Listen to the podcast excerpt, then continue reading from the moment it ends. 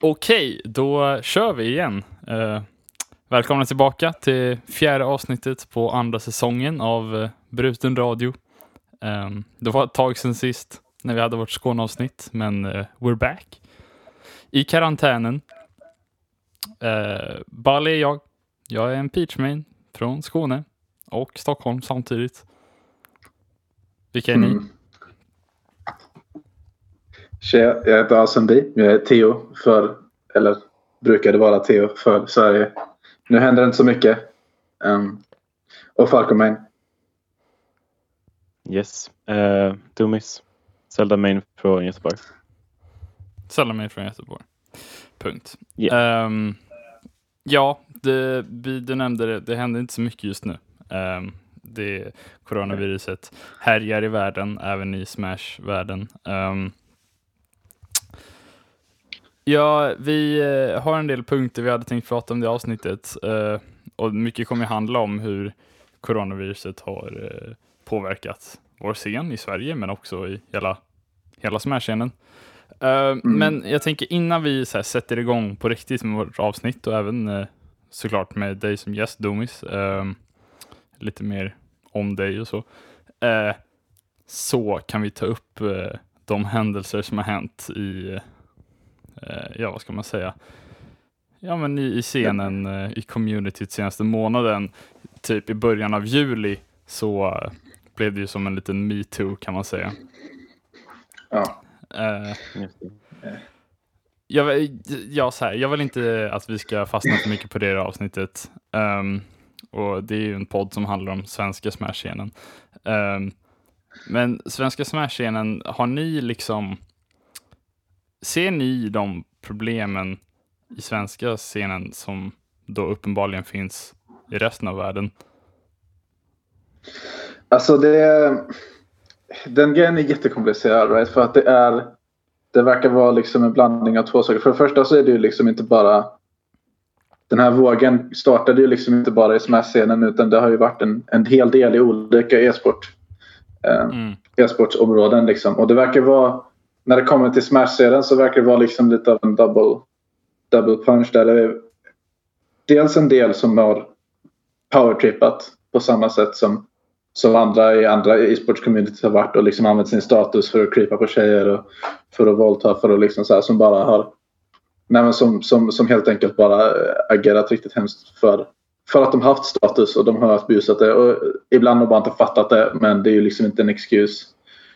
Och du har det och sen så har du ju också i, i Smash det som verkar vara liksom en i en liksom speciell inner circle-grupp av, av toppspelare eller tungtatorer som är sådana riktigt gamla friendship groups. Liksom, där ett speciellt gäng är liksom superparty-nissar som verkligen gillat att åka runt och liksom med avsikt raggat upp tjejer och liksom så här, i vissa fall bara typ nästan dragit dem och tvingat ner alkohol. Alltså typ så sådana saker. Mm. Och det är liksom så här. Så det finns liksom en generell slags liksom trend av, av creepiness som man kan se i andra delar av e-sport och en liksom en mer specifik som har hänt liksom i USA i inner circle-kulturen liksom. Um, på de mellan de, många av de som har varit kommentatorer och, och spelare på större majors. Liksom. Och att de har liksom täckt upp för varandra eller att saker har hänt och sen så har folk inte eh, Folk har liksom inte sagt någonting om det. Och jag känner att i, typ så här, i Sverige så Alltså svenskar är ju inte immun för att vara weirdos och creeps liksom. generellt.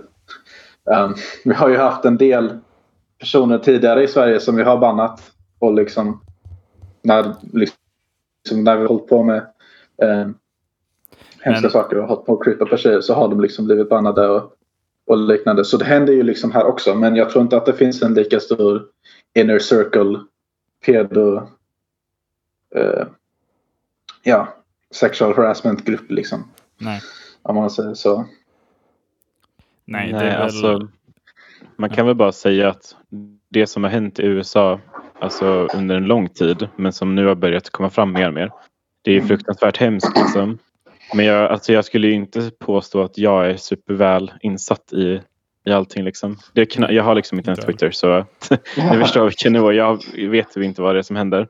Mer än det som folk har sagt till mig och det som jag har typ researchat själv när jag har sett på Discord och så. Liksom.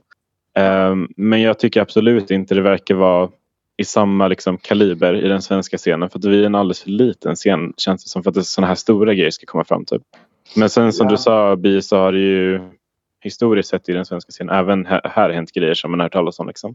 Mm. Um, så det är ju klart, den svenska scenen är ju by no means typ helt undantagen från den regeln. Liksom. Men, det, men ja, det, man kan inte säga mycket annat än att det är jättehemskt att sånt här händer. Liksom. Ja. Sen ja. är det lite av ett double-edged sword när man har en liten scen jämfört med en stor scen. I USA till exempel så kan ju om man har en inner circle som, som är runt och härjar. Om man säger så. Som, som liksom gör en massa dumt shit överallt. Om de bara byter, liksom så här, om de reser runt hela tiden så är det mycket svårare för dem att sprida ett dåligt rykte. Ja, alltså USA är ju jävligt stort, det får man inte glömma. Ja. Men, men samtidigt, om man har en mindre scen så är det också vad ska. Det är mycket mer så att, att folk kanske täcker för varandra. Ja, även, det. även när det finns liksom så här. Det, det beror på lite. Det, det, liksom, det finns mycket mer interpersonal relationships liksom, som, som kommer in i bilden istället för liksom, common sense och, och liksom faktiskt göra rättvisa när det kommer till börsfans och sådana saker. Och det är liksom som en mindre scen så tror jag det är den delen som man i framtiden måste fokusera på. Om vi ska se till så att sånt inte händer fortfarande i, i Sverige då. Mm. Och sen ja, så är det inte så konstigt. Det är ju jobba på liksom. Det är inte så konstigt att det blir liksom mer uppmärksamhet såklart i USA i ett större community. Eller det är inte bara, alltså, det gäller hela Smash-communityt som är liksom centrerat i USA. Eh, alltså om man bannar någon här i Sverige så är det någon random jävel som blir av, inte kan gå och tävla i sitt favoritspel. Men, ja, men bannar man Nairo och Zero så är det två liksom ja, men, världskändisar inom det här communityt liksom, med flera tusen subs på sina streams och liksom har det som karriär som bara försvinner och liksom har stort för stor del av alltså, mm. vårt favoritspels historia. Liksom. Så jo, det, ja, men exakt. Det... Alltså, man kan väl inte säga att det, alltså det påverkar ju inte allvarlighetsgraden av vad de har gjort. Liksom. Mm. Men som du är inne på, alltså det, om man bannar en så pass stor profil inom ett community, inom ett spel eller vad det kan vara. Liksom, då tar man bort en så stor bit av hela spelet. Liksom. Ja. Mm. Alltså när man tänker på typ Smash Ultimate och Smash 4 framför allt och även Brawl i vissa ögon så är ju liksom då är det ju Naira och Zero man tänker på liksom. Bland annat. Mm. Och det är så här, alltså det är klart att det blir jättekonstigt när man helt plötsligt bara oh shit, de här är inte med längre. Liksom. Så Nej, och det, och som sagt, det tar ju inte bort vad de har gjort för grejer men det är liksom ja. det, det, blir en väldigt konstig typ, dynamik ja. mellan ens minnen och typ relation till spelet och communityt mm. när så pass stora profiler försvinner bara helt randomly. Ja, uh, så det, det, är väldigt konstigt. Liksom. Just att det är på sådana hemska grejer också. Att det liksom det gör ju så att man eller inte vill erkänna. Ja, men exakt. Det är ju inte så att, de, att en av dem hamnar i fängelse för att han stal någonting på en affär. Liksom. Utan det är ju alltså ett allvarligt brott mot en annan människa. Mm. Det blir ju liksom så här. Ja, personen får ju en, ett liksom vider i mina ögon i alla fall. Liksom. Ja. Eh, det, man vill ju inte tänka på, på det de har gjort. Liksom. Nej, precis. Och det, det, det är inget ju... som man heller kan förlåta eftersom att det inte handlar om en själv. Liksom. Ja. Det finns ju faktiskt ett eh, tidigare svenska Leffen innan han blev mega känd var ju bannad från svenska Smash-scenen. Eh, I åtminstone ett år. På mm. grund av att när han var yngre så var han extremt toxic. Och, um, nu, vad ska man säga? Nu kan han liksom agera aggressivt och liksom brash. Men, uh, och liksom nu har han verkligen tänkt på vad han gör och blivit en mycket bättre person på det sättet. Men då så var han liksom, jag för mig att en av de större sakerna var att han eh, höll på att kallade en, en rullstolsburen person för eh, många otrevliga saker. Eh, och rageade eller liknande saker. Och det är ju liksom, där blev han bannad. Um, och eftersom det bara var i Sverige så var det ju liksom en blipp i i... Det blir liksom bara en del av historien sen när han blir världskänd. Liksom. Mm. Det har ju liksom inte samma impact. Nej, men exakt. Um, om samma sak, om han hade fortsatt att göra samma saker och blivit bannad idag så hade det varit en helt annan eh, nivå på, eh, på vad som hänt överlag. Det går liksom inte riktigt att, att komma förbi på samma sätt. Nej. Nej, och eh, ja, alltså de här toppspelarna och, och kommentatorerna då som det framförallt handlar om det har ju varit uppenbart att de vet att de har gjort fel. Eh, alltså de, de har ju ja. inte försökt försvara sig, de har ju bara försvunnit. Det kändes som att de nästan har ghostat liksom eh, ja, men alla. Mm. Och sen bara, förutom Zero då, han, han, han har gjort det nu men det tog ett litet tag för honom. Eh, och Anta är fortfarande kvar på sin Instagram typ. Han, jag, jag kan inte så mycket om Antas situation förutom att han typ jag vet inte hur mycket han har gjort själv, men han försvarar ju i alla fall sina homies. Ja. ja. Nej, jag har ingen koll alltså. Ja, nej, jag har inte ens läst uh, typ Zeros tweet long result det där. Um, men i alla fall, uh, för att återgå till den svenska scenen så har ju som reaktion på det här Teros och Snow startat ett litet projekt för att uh, försöka förbättra om det nu finns några problem i svenska scenen. Um, mm. Mm i, i form av en tipsinsamling där man kan vara anonym. Vi gör lite reklam för den nu. Um, om det är någon som känner att de har upplevt eller eh, liksom eh, varit vittne till någonting eh, ja, som inte hör hemma i Smash-scenen eller för den delen i samhället, samhället överhuvudtaget.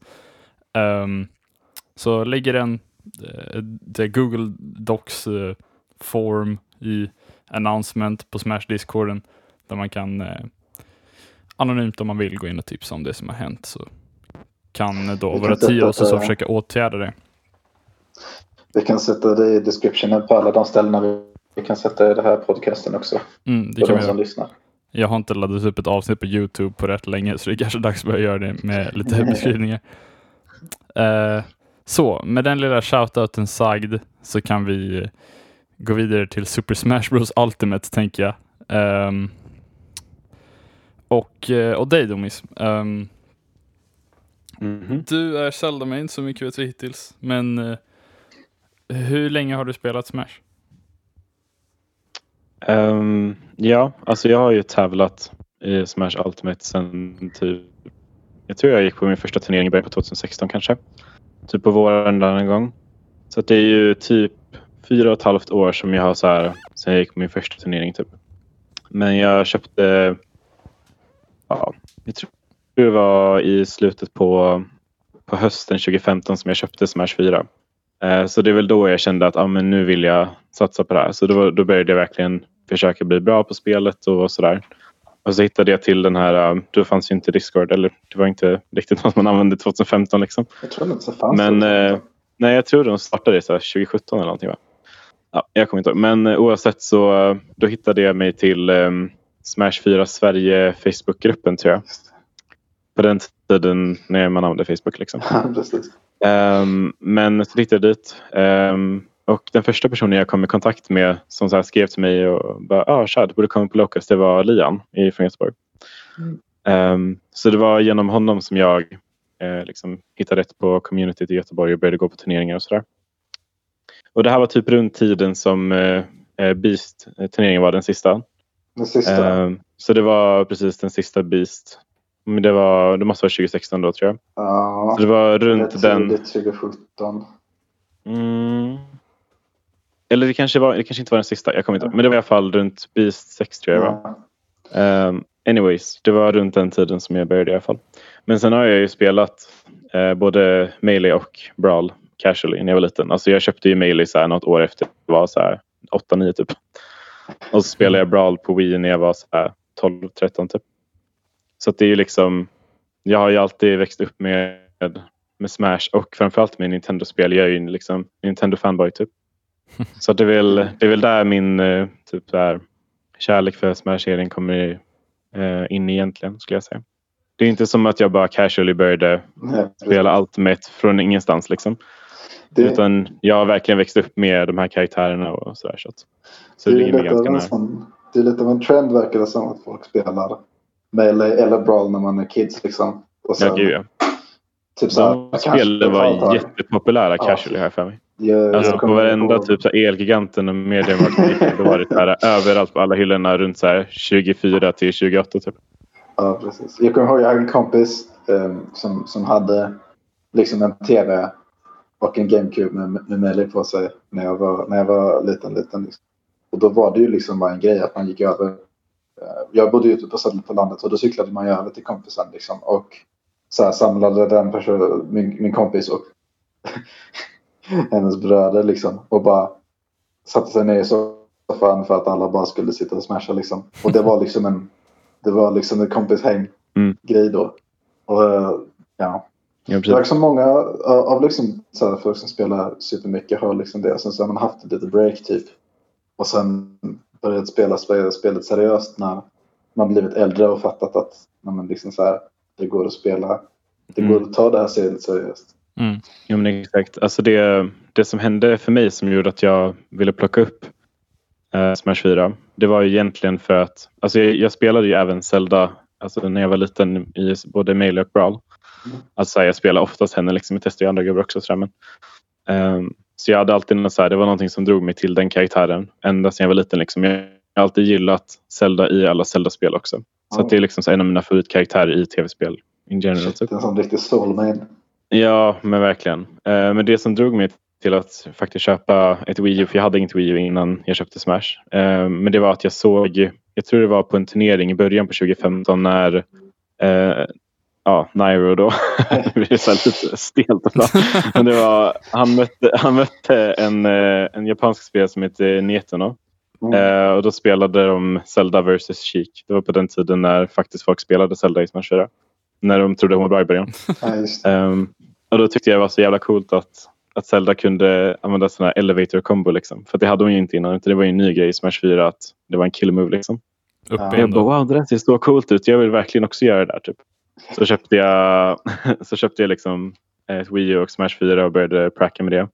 Jag kommer ihåg de första gångerna som jag fick en sån kill på For Glory typ så var jag så jävla stolt. Dödade en Toon Link på typ 35 en gång när jag hade reach. Det var oh good times. Riktig highway robbery alltså. Ja, gud ja. Nej, men så det, det var väl det som fick mig att börja med, med Smash competitively. Att jag bara, oh shit, Zelda är fan skitcool i det här spelet. Jag vill köpa det det är alltid kul att höra hur folk väljer sina mains. Mm. Um, en av favorithistorier är typ Hungrybox.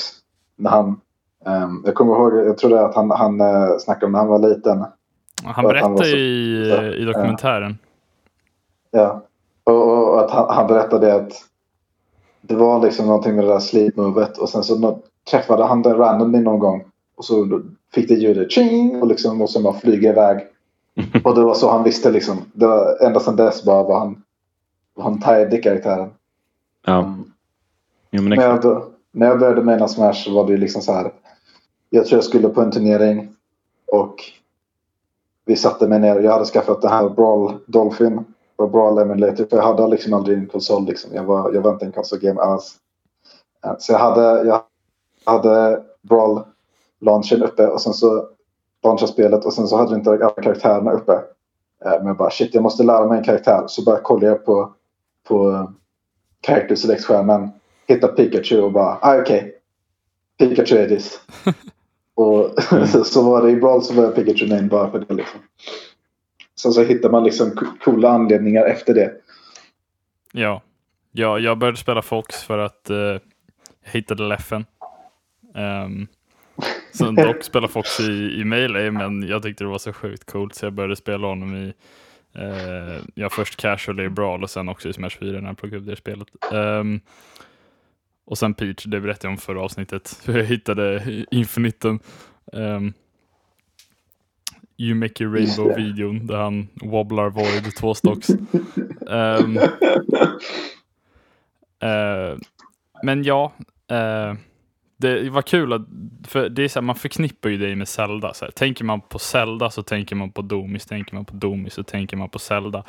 Um, jo, ja, men det kan jag tänka mig. Alltså, det är så här, jag skulle ändå vilja påstå att jag är en ganska typ low key spelare typ i communityt. Eller i alla fall har varit det under väldigt lång tid. Typ. Mm. Jag skulle ändå säga att på senaste tiden har jag börjat snacka mer typ sådär men alltså innan var jag väldigt tystlåten och typ skrev nästan aldrig i Discord än och sådär. Så att, um, och även alltså pratade vi verkligen way back typ så här 2016, 17 där typ. Då, då pratade jag ju typ inte ens med folk och jag gick knappt på majors överhuvudtaget liksom. Så att, ja. eh, men trots det så vet ändå folk om de tänker på Zelda så känner de, då vet de ändå namnet Dumi. Så det är lite coolt. Liksom. Mm. Ja, men det, det, har ju liksom att göra med att du har menat Zelda så, så länge och det har alltid har liksom har dykt upp. Mm. Med, med Zelda liksom och alltid spelat. Alltså, men det, det, det är liksom en sak om man menar en karaktär och typ är lite så här, eh, lite halvtaskig low tier hero. Mm. Och det är en annan sak om man menar en low tier och, och sen liksom blir bra. Mm. Ordentligt bra. Nog för att vara liksom en threat mot andra liksom bättre spelare. Då får man ändå liksom man får den, man får den, den respekten lite från, från andra när det kommer till just karaktären. Liksom. Jo. Då så är det liksom, ja. ja men exakt. Okej, okay, vi, vi, Ja, alltså, jag skulle ändå vilja typ säga att jag saknar lite grann Smash 4-tiden när jag var så här typ Skandinavien Zelda. det, var ju typ, det var ju väldigt coolt på ett sätt. Uh, jag vet att det fanns en spelare från Danmark, Laske, spelade Zelda i Smash 4 lite grann. För mig. Ja. Ja, det gjorde han. Innan jag tror han typ Ja, precis. Innan Beijo kom så spelade han Zelda. Han var typ um, den, ehm. den andra som var liksom bra Zelda main. Ja, ja, men han var mycket bättre än mig i den. Alltså, under den tiden var han mycket bättre mig, det är jag säker på. Men, men utöver det så var det egentligen bara jag som spelade Zelda genom hela typ Smash 4-tiden. Mm. Förutom i slutet när ni hittade J-Bob randomly på en Smash turnering så började vi snacka och så spelade vi båda Zelda. Jag bara oh what? Um, så det, men annars så, men nu är det verkligen så att det finns typ tre Zeldas i varje stad känns det som nu. Ja, man har blivit lite bättre om man säger så. Mm. Um, och det brukar, det brukar göra så att folk spelar en karaktär lite mer. Ja, exakt.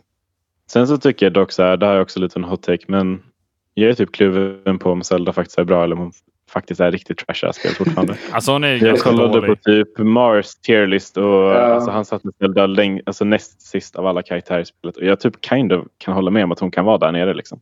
Det, det beror känns... lite grann på alltså, vissa matchups då känner man shit det här är verkligen en av de sämsta karaktärerna. Mm. Uh, och det är också de matchupsen som är väldigt vanliga som är så jobbiga. Typ. Yeah. Så jag kan typ se det på ett sätt men ja, jag, jag vet inte. Det är lite oklart. Jag, kan inte, jag vill inte så sitta här och bara Åh, Zelda är fortfarande trash. Det är bara jag som blev mycket bättre. det är så här, jag fattar ju också att, att Zelda ändrade så mycket som karaktär. Så här, det är klart att det hjälpte mig väldigt mycket. Mm. också. Sen är jag vill inte påstå att... att det är bara jag som blir bättre. Sen är det ju så att alltså, om det är en karaktär man tycker om och man inte har planerat att byta så spelar det ingen roll hur bra karaktären är egentligen eller på någons tierlist. Nej, um, det spelar ju bara roll hur bra man själv är med karaktären. Liksom. Um, ja. Uh, jag, men, tror, jag tror... Um, äh, fortsätt. Okej, okay, nej men jag tänkte fråga om du någonsin har tvivlat på Zelda? Uh, eller det vet jag att du har gjort. um, Menar du senaste månaden eller? ja, jag, menar, jag menar alla gånger du har tvivlat på ja. Zelda. Nej men alltså skämt åsido, det har varit alltså, så här, vissa perioder som jag absolut har känt så här att antingen så byter jag karaktär eller så slutar jag med Smash helt för att det här håller inte liksom. Det har hänt ett par gånger, typ ja, men så här, ett par gånger i Ultimate, kanske tre, fyra gånger och så här, två gånger i Smash 4. Typ. Men jag tror också det var för att även om Zelda var sämre i Smash 4 enligt de flesta liksom, och probably något jag håller med om själv också, så var det typ mer accepterat att spela Zelda då. Och jag var inte lika bra eller lika ambitiös under den tiden heller. Så mm. det gjorde inte mig så mycket att hon var riktigt dålig. Liksom.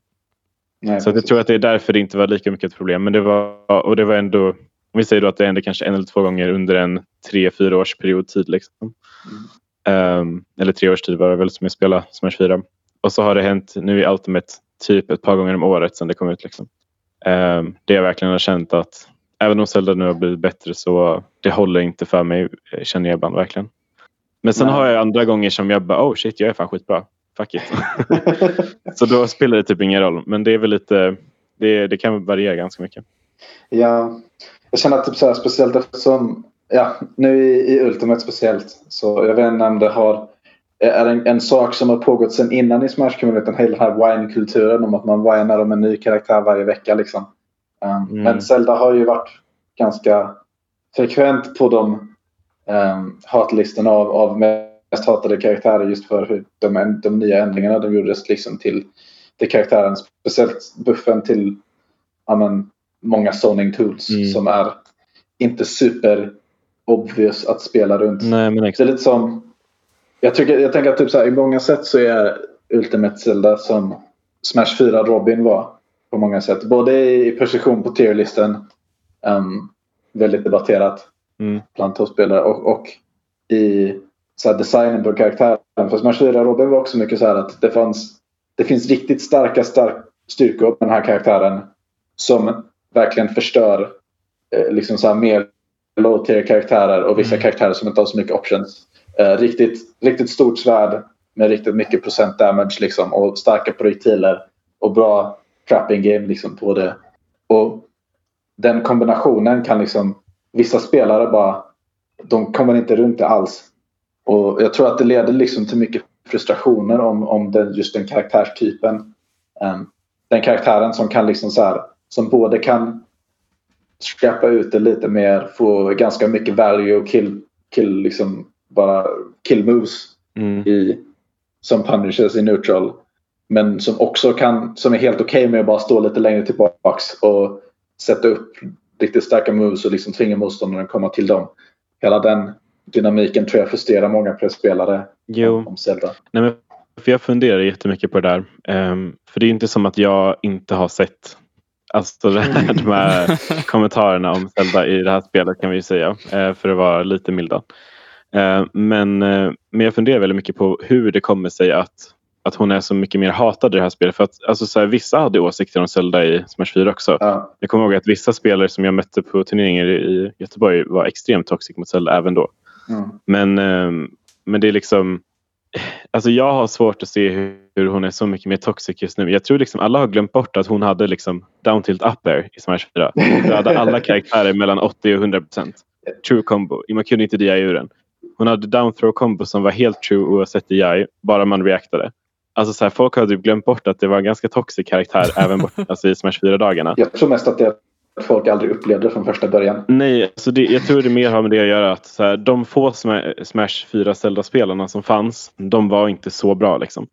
Eh, så att man märkte inte att hon var ganska så här typ polariserande och typ, alltså jag vill inte använda ordet toxic egentligen för att det är typ så här, lite det jag mot, försöker motarbeta. men, men jag kan typ förstå så här, vissa grejer. Men, men nu känner jag bara så här att ja, det här kanske är en hot take men jag säger det bara liksom jag tror att anledningen att många klagar på Zelda nu är för att vi har så mycket nya spelare som inte vet, alltså så här, de förstår inte konceptet av Smash. De förstår inte så grundprincipen av att det är så här, sten, sax, påse mekaniker och de förstår inte att det handlar jättemycket om att man måste vara försiktig och tänka mycket på hur man placerar sig och vad man gör för options. Utan så att det är väldigt många som bara kommer in hit och är bra, alltså så bra på tv-spel, dataspel. Mm. Tekniska spelare, de är snabbtänkta, bra reaktionsförmåga. Men de har inte fattat hela den här grejen med att man behöver faktiskt tänka en del i Smash också. Man kan inte bara liksom så vara bra på att sikta och vara snabb på reaktionsförmågan. Alltså så här, mm. Och då blir det så att alla karaktärer då som har options som handlar om typ zoning eller eh, avancerade setups eller eh, typ så här microspacing och typ så här att vara lite mer defensiv och passiv.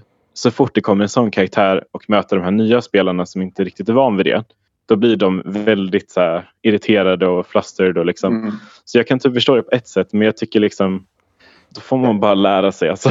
Ja, men lite så. Men jag tror att det, det har liksom mycket av en... Det är ju ingen eh, vad ska man säga, hemlighet att Ultimate försöker efterlikna. vara lite mer av en ordentlig sequel till typ Melee. Right? Ja, Där man kan... Det är Nej, men, eh, och, och, där är det ju liksom så här, desto mer tekniskt eh, ett spel blir, eller desto mer vad ska man säga, ag aggressiva options som tillåts på det sättet gör det ju så att man kan i många sätt brute forca sig igenom neutral lite. Alltså jag, jag, tänker på att det fanns ju i Smash 4 också med vissa karaktärer. Jag tänker till exempel Diddy Kong och mm. um, Sonic och Sheik till exempel var tre stycken gubbar som hade riktigt, riktigt bra de har bara neutral buttons som de kan trycka på och vinna eh, eller få ett liksom så här, de kan bli punishade så bra för det. Och många av de liksom, som spelar de spelarna som är liksom lägre eller mid-level har lärt sig att liksom verkligen exploita och abusa det. Och sen så när de möter någonting som de inte kan komma igenom, liksom en vägg, så blir det verkligen en vägg de inte kan ta sig runt mm. på samma men sätt. Precis, man är inte van att hantera de sakerna. Och alltså så här, uh, like it or not, men Ultimate har väldigt mycket zoning i Alltså det är ett väldigt zoning-rikt spel. Mm. Och det är zoning folk har problem med. Och jag antar att anledningen till att jag själv inte stör mig så mycket på just zoning, eh, det är för att jag själv förstår konceptet väldigt väl. Typ. Jag vet hur man ska hantera det, jag vet hur man ska liksom fortfarande spela patient även om man blir irriterad på att den man möter kanske är väldigt defensiv och zonar ut och sådär. Mm. Jag menar, jag, alltså jag tycker personligen inte att Zelda är så mycket av en zoner egentligen. Jag tycker hon är typ så här en glass cannon med väldigt så starka punish options. Typ. Men sen har hon ett zoning tool som är typ basically unusable i neutral mot 90% av castet och så är det bara en edgeguarding tool mot de andra. Liksom. Ja, men det är folk, um, folk inte kan hantera det på det sättet. Precis, de folk liksom fattar ju inte för de, de ser bara att ah, det är en projektil. Oh shit, du kan, du kan röra dig efter projektilen åker iväg. Då är det ju jättebra. Men mm. sen så har man inte lärt sig att oh shit, det här är en, liksom, den, den är, som kallar det, jag behöver tänka på ett annat sätt för att kunna hantera den här situationen. Jag kan inte bara springa in mot den här karaktären. Det mm. går liksom inte att göra det mot defensiva karaktärer.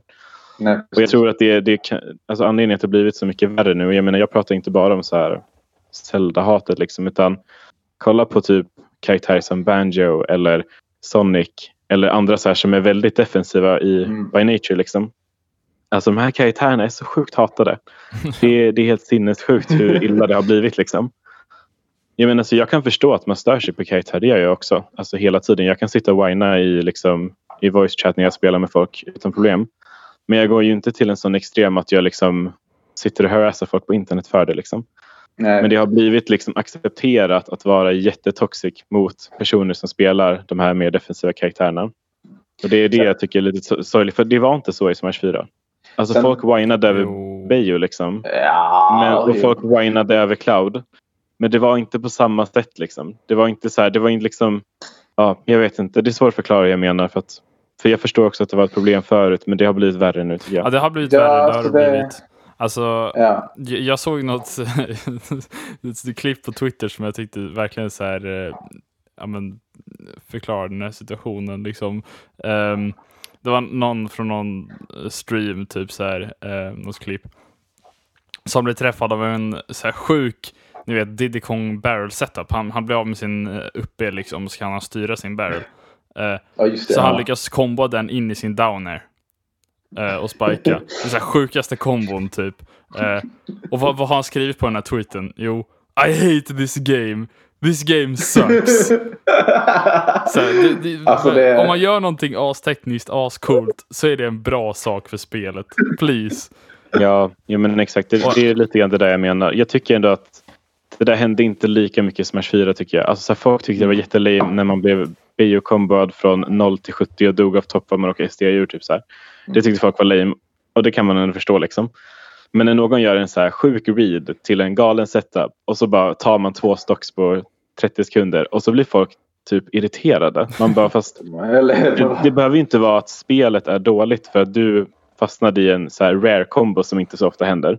Utan var glad för den som lyckades sätta det där istället. Det är ju någonting som är så här. Ja, speciellt från man typ spelar, om man spelar melee så märker man hur mycket av all typ hype som bara är ja, liksom public perception av en karaktär. Um, för det, jag, har ju spelat mycket Mail in nu och har blivit en jättestor grej. Och, och jag spelar ju Chic där. Och Chic är en sån, ja men också liknande, typ lite mer att du har en mindre teknisk karaktär som har möjligheten att sätta upp en vägg mot motståndaren. Så typ så här, folk som inte vet hur man spelar det här fundamentala Smash-spelet bara springer in i en hela tiden och blir wrecked. Liksom. De kan inte brute det. Och Sheik får jättemycket hat för, liksom, för, för just det. Att, att det känns liksom som en, en karaktär som bara liksom stänger ner och gör liksom så här oh, hype, bara, bara uh, down throw tech chases och man får inte göra någonting och ah, de, det är bara easy combos liksom. Ja, så det är väl... Lite samma med typ så här Jigglypuff. Men samtidigt så är det liksom att samtidigt så har man typ en karaktär som Captain Falcon som är riktigt snabb så han kan springa mot motståndaren jättesnabbt. Men han har också liksom så här. Det är det enda han kan göra typ. Och för att spela honom bra så måste man också göra typ samma sak. Man måste göra frog tech chases och relya på easy combos för att det är så man får the win och det är så man får liksom det är så man får, får saker gjort. Men folk är så mycket mer hypade över att se typ stomp till knees eller upper upper knees liksom saker från en Falcon-spelare bara från att titta på det än vad de är hypade över att se F-tilt, F-tilt, forward över kik som gör exakt samma sak typ. Jo, men alltså det är så här, jag, kan ändå, jag kan ändå tycka att det är helt rimligt att, att man har en subjektiv åsikt om vad man, vad man tycker är hype och inte. Liksom. Det är helt fine. Men alltså jag tycker det känns som att det har blivit så lite, det är väldigt mycket gaslighting inom Smash, det har jag märkt. Typ att man liksom, det är så mycket tjat om vad karaktärerna är och gör och hur de ska funka. Mm, mm. Även från personer som inte spelar karaktärerna. Så till slut börjar man typ tro på det själv och typ man bara, är jag bara så himla oblivious till hur jag spelar så att jag, jag kanske är så här som alla säger. Typ så blir man till slut mm. liksom. Eh, när man har hört det så många gånger liksom. Och det, det är det där jag inte gillar. För jag menar, jag, är, jag är helt fine med att folk typ tycker att så här, ja, men Zelda eller Banjo är lame. Alltså, ja. Vem bryr sig? Liksom? Det är helt fine. Men om jag typ gör sjukaste typ så här, tre stocksen jag tagit i hela mitt liv. Mm. Jag gör galna reads. Så här, alla, alla conversions är helt on point. Jag missar inte en enda grej. Liksom. Då istället för att jag får höra åh fan vad clean det där var eller gud vilken snygg call-out du gjorde där så blir det så här Alltså fan jag hatar det här spelet, det är så jävla lame. Alltså, man bara... ja, men, okay. Ah. Alltså, det, och det där har jag märkt att det där har kommit nu i Ultimate känns det som. Det är också någonting som jag tycker är jättekonstigt med just Ultimate. Att jag vet inte om det är till liksom det mer det kvarvarande communityn. Men typ hatet på kombokaraktärer. Och på liksom så här, sådana saker. För det mm. har liksom aldrig sett. För, för typ så här, speciellt det du säger om, om att sätta conversions och sånt. Mm, alltså det är ju um, fortfarande folk... svårt att göra kombos. Ja men alltså, precis. Vissa kombos är svåra. och, och det är liksom så här, nu, nu snackar jag med Falco som har lite mer enklare kombos. Men folk kan ju riktigt liksom så här, för att få de här riktiga zero to death komboerna mm. och för att få liksom så här, de riktigt oppressive sakerna så måste man vara riktigt tight i sina inputs. Ja, ja alltså liksom, det är ju det, alltså vissa grejer det. även med Falco som är ganska basic eller vad man säger. Vissa grejer med han är fortfarande svårt att sätta liksom smooth. Och där det, det liksom... blir väldigt mycket att du missade den där backroom. Du kunde ha träffat den om du var mer on point. Liksom. Ja men precis. Men man får fortfarande det här bara ah, jävla cutscene character. Ah, fuck jag hatar det här spelet. Ah, man kan inte göra någonting. Ah, jag kan inte göra det. Uh. Mm. Men det är liksom så här. Varför, är man, varför hatar folk på liksom, alla olika sätt? Typ så här, folk vill ha rushdown. Men de vill samtidigt inte ha ett spammigt spel. Och folk vill ha ett spel där man kan ha defensiva options. Men de vill fort, fort, samtidigt inte gå tillbaka till typ Smash 4 där man inte gör så mycket och bara håller sköld. Liksom så här, alltså, det verkar som om det är, det är många olika delar. Whinar oavsett vad som händer. Ja, lite så är det. Typ så här, men det känns lite som att det, jag vet inte om det är samma del av community som whinar på samma liksom, saker. Utan jag tror att det är många olika nya delar eftersom community har blivit så mycket större. Så har liksom mm. folk som vill ha de tycker att Ultimate ska vara på sitt liksom sätt. Um, sitt rushdown-sätt. Och då blir de större på, på zoners som bara springer iväg hela tiden.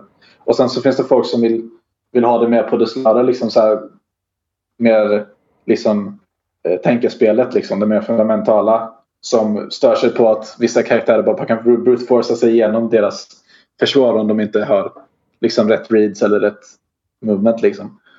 Och jag mm. tror att det liksom är att det, eftersom communityn har blivit så stor så har den liksom bara... Ja men det har kommit så mycket mer winers som winer på allt. Jo, alltså det är också så här, det, det är tråkigt att det har blivit så. Men det som jag har typ kommit på flera gånger med att oh shit, jag måste börja tänka så här istället. Det är att jag kan ju inte ändra alla andra vad de säger och tycker och gör. Utan jag kan ju bara ändra hur jag reagerar till det och hur jag tolkar saker.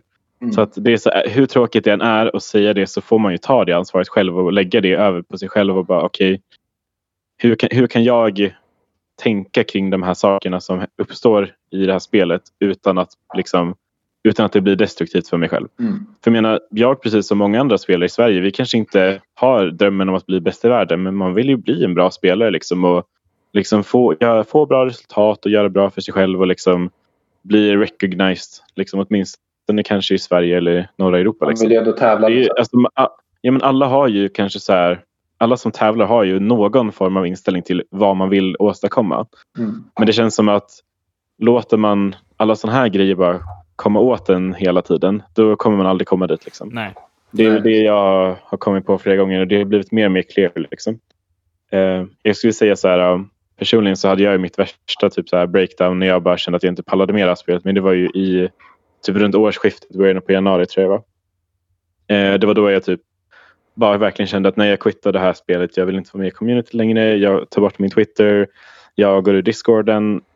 Jag vill inte prata med någon om det här. Jag vill inte spela friendlies med folk. Eh, så jag satt och bara inte rörde det här spelet på, på typ några månader tror jag. Men, eh, men det är liksom det, alltså man kommer tillbaka med en ny inställning men sen blir man väldigt snabbt påmind igen om att oh shit, det här är liksom reality av vad det här spelet är. Liksom.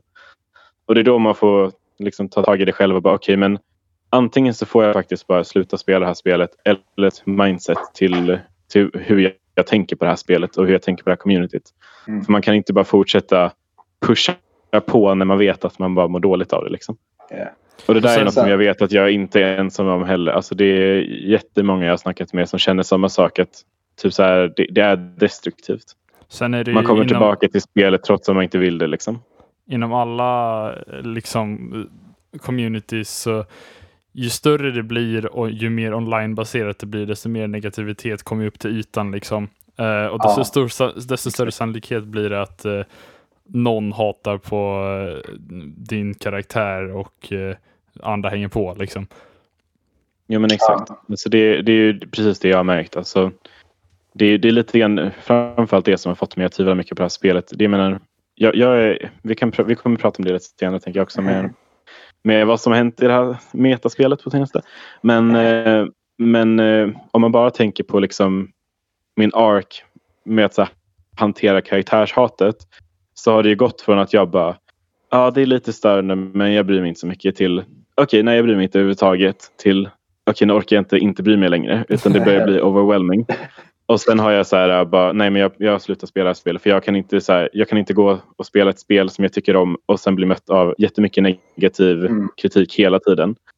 För det är liksom så här, det är inte som någon är så här konstruktiv och bara ah, nej, men jag, jag, tycker ändå att din karaktär är lite hype men du skulle kunna göra lite mindre av den här. Alltså, det är inte som att någon har den inputen. Nej, Utan det är ju så här, jag kan literally spela ett spel där jag så här, gör en liten challenge för mig själv. Okej, okay, nu ska jag se hur det går om jag inte använder Phantom. Och så säger de, fan vad du spammar Phantom. Jag bara, jag har ju inte ens rört attacken. Alltså typ, det är på den nivån liksom. Jag bara, men hur ska jag... Mental boom. Ja men exakt. Alltså det, det, är lite som du var inne på förut. Typ så att alla har ju liksom sin, sin bild av vad en karaktär är och gör och vad den har för options. Typ. Mm. Och så säger man ju så här att alltså, du bara spammar ju det här. Jag bara, fast jag har ju inte ens rört den där attacken. Eller okej, okay, jag använder den två gånger men jag har inte spammat den. Liksom. Alltså på den nivån. Typ. Mm. Och jag menar, det, det, är det där som jag... Jag, menar, jag kan också komma på mig själv om att jag säger något så här onödigt när jag spelar med någon. Typ. Men då brukar jag be om ursäkt efteråt om jag kommer på att det var olämpligt. Liksom. Yeah. Men det känns som att det brukar inte... Alltså, det jag har aldrig fått en apology till någon som har varit toxic mot mig angående Zelda. Liksom. Aldrig. Jag tror, inte det, jag tror inte det är något som folk typ tar så seriöst. Samtidigt on the flip side så kan man ju typ så här tänka på att Speciellt om man spelar typ en mer low tier karaktär eller uncommon karaktär. Så tror jag att man, en sak som man kan livnära sig lite mer på är att om man spelar bra så kommer det finnas någon längre liksom som kanske inte postar mycket praise men som kommer titta på när du spelar och bara fan vad sick det där är. Um, till exempel när jag spelade Robin i Smash 4. Det fanns inte så många Robin mains. Um, och det fanns en av dem som var skitbra, Daff. Och han spelade, han spelade bra. Han vann nästan över en del bra spelare. Liksom, alltså riktigt bra spelare. Men min favoritspelare var en snubbe som hette Marathon. Som, som körde riktigt Ivory Rushdown Robin typ. Och Marathon kom inte jättelångt på många turneringar. Men var riktigt, riktigt sick att kolla på.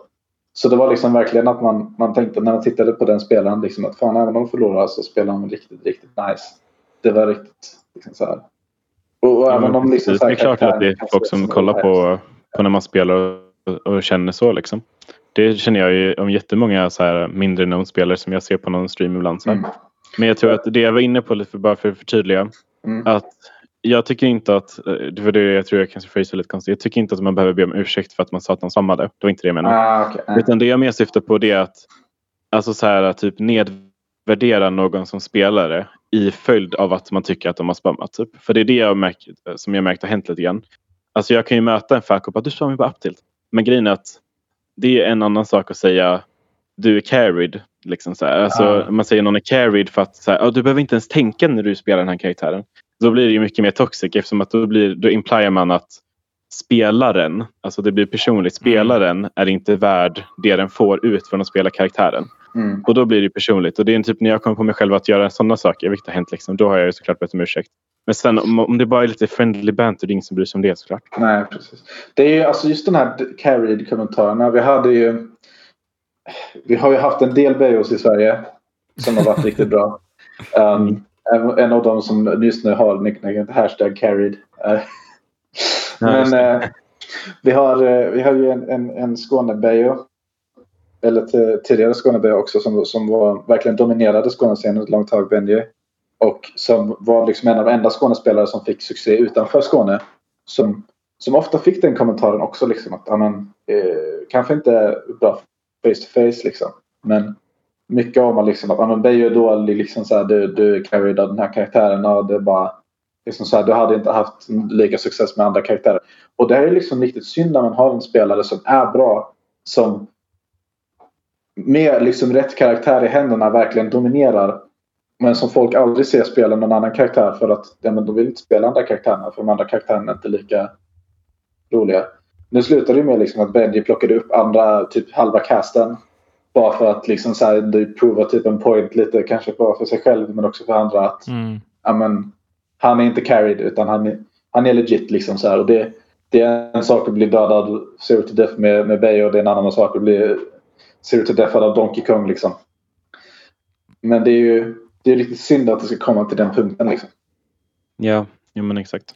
Men med all den här uh, negativiteten och uh, vad ska man säga, ja, men klagomålen um, så har ju du kämpat på med din karaktär. Um, om man försöker titta på det positiva istället, vad är det du skulle känna, vad är du stolt över att du åstadkommit med Zelda och liksom, vad är det för resultat och rankings och wins som du eh, ja, men, känner att det är liksom det, dina bästa helt enkelt. Mm, typ så här moments när det var värt liksom. Ja.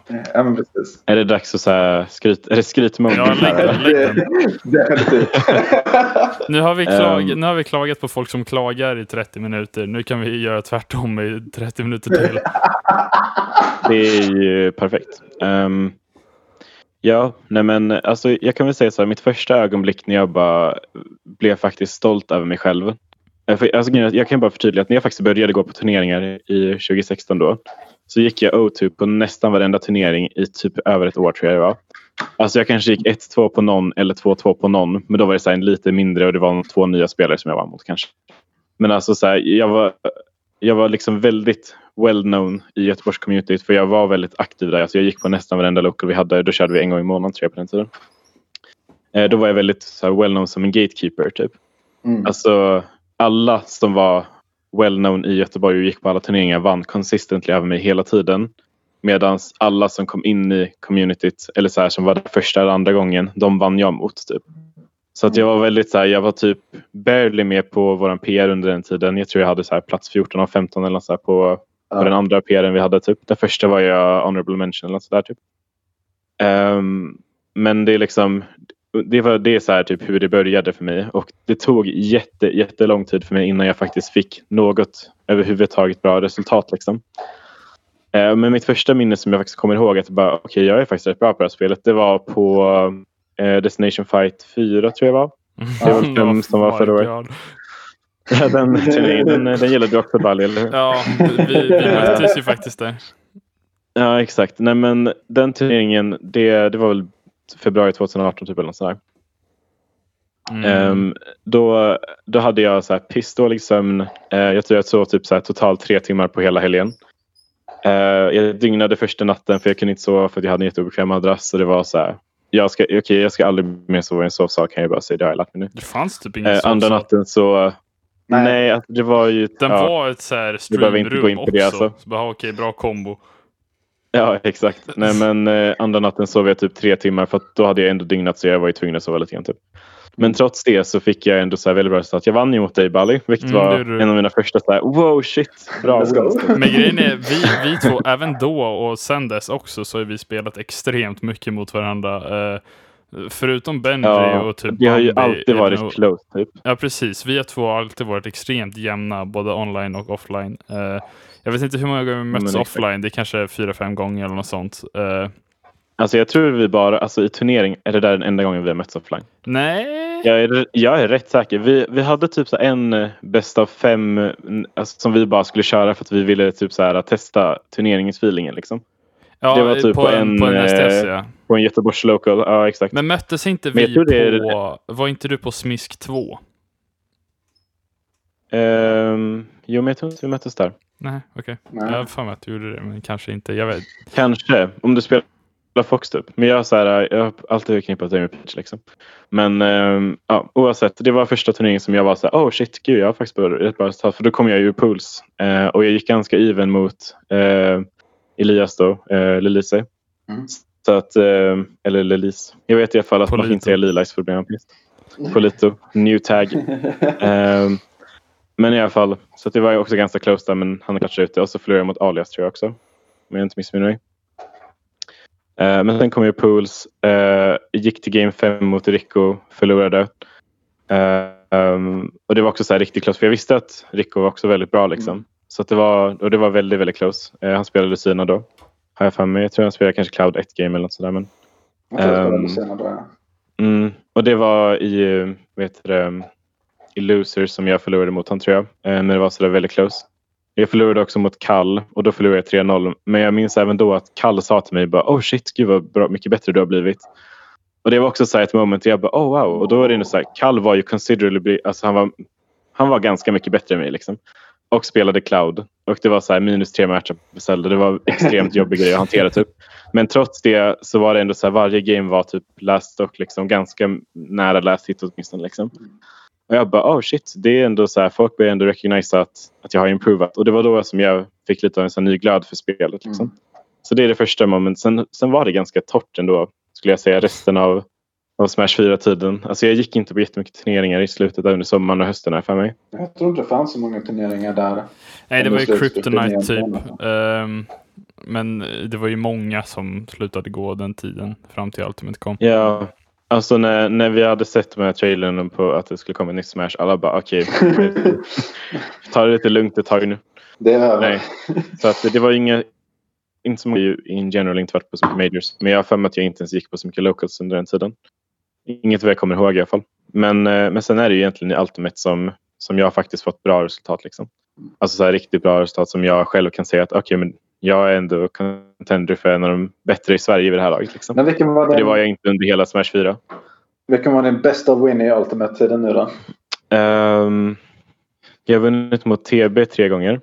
Um, och jag har vunnit mot Joink tre gånger. Och sen, uh, sen har jag vunnit mot Lian typ två eller tre gånger också. Men jag tror det är de tre väl de som jag, så off the top of my head, som jag kommer ihåg är så riktigt satisfying moments. Liksom. Det är extremt bra records. Alltså, eh, ja, alltså jag har fortfarande losing record mot, eh, mot eh, i alla fall eh, TB och Jöring tror jag. Typ att det är så här, TB kanske leder mot mig 5-3 eller något sådär typ. Ja, eller 6-3 och Jöring leder nog typ också 5-3 eller något sådär. Men det är också en sån sak att typ komma till det, den punkten att man har så stort record mot riktigt bra spelare är ju liksom det är också en, en sak i sig liksom. Ja, det, ja. det är sex liksom. wins på Sveriges topp 10 liksom. Ja, jo men det är absolut. Det, det tar jag ändå med mig liksom. Um, och sen så det är också först i Ultimate som jag faktiskt började få så bra placings på våra locals och sådär. Alltså i början av Ultimate, typ så här första halvåret där, eller första kvartalet i, när spelet nyss hade kommit ut. Då var det, riktigt, alltså då var det inte bra. Liksom. då hade jag några av mina sämsta turneringar på länge. Liksom. Men jag var ganska rusty där i början tror jag. Mm. Och det var också då som det var det här infamous ögonblicket när jag var den andra Zeldan på Göteborgs PR. eh, så jag var rankad 10 och eh, XK var rankad 9 oh eller något sådär tror jag var. Och båda vi hade Zelda. Eh, och det var det för att vi båda hade liknande resultat men han hade varit på dubbelt så många turneringar som mig så då hamnade han över mig. Liksom. Mm. Eh, och då hade jag varit på typ två turneringar och kommit sju av nio av typ 20-25 pers. Typ. Så det var inte så här jättebra resultat. Liksom. Mm. Men, eh, men sen så började det under våren eh, gå lite uppåt. Och jag tror det var om det var på våren 2019 som jag vann mot TB första gången. Um, mm. Och sen så vann jag två gånger mot Joink på en turnering under, under de månaderna också.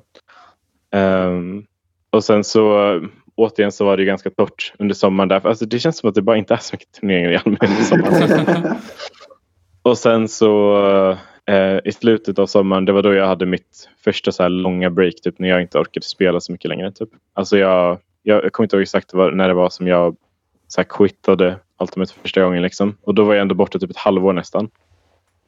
Eh, och sen hade jag typ min comeback på um, vad heter det, i Danmark. Valhalla. Jag bara, vad heter Nej men det var första turneringen som jag gick på efter ett långt break. Jag var typ en online-turnering också har jag för mig. Men, eh, men då hade jag varit borta i fem månader eller någonting och så gick jag på Valhalla och så gick det skitdåligt.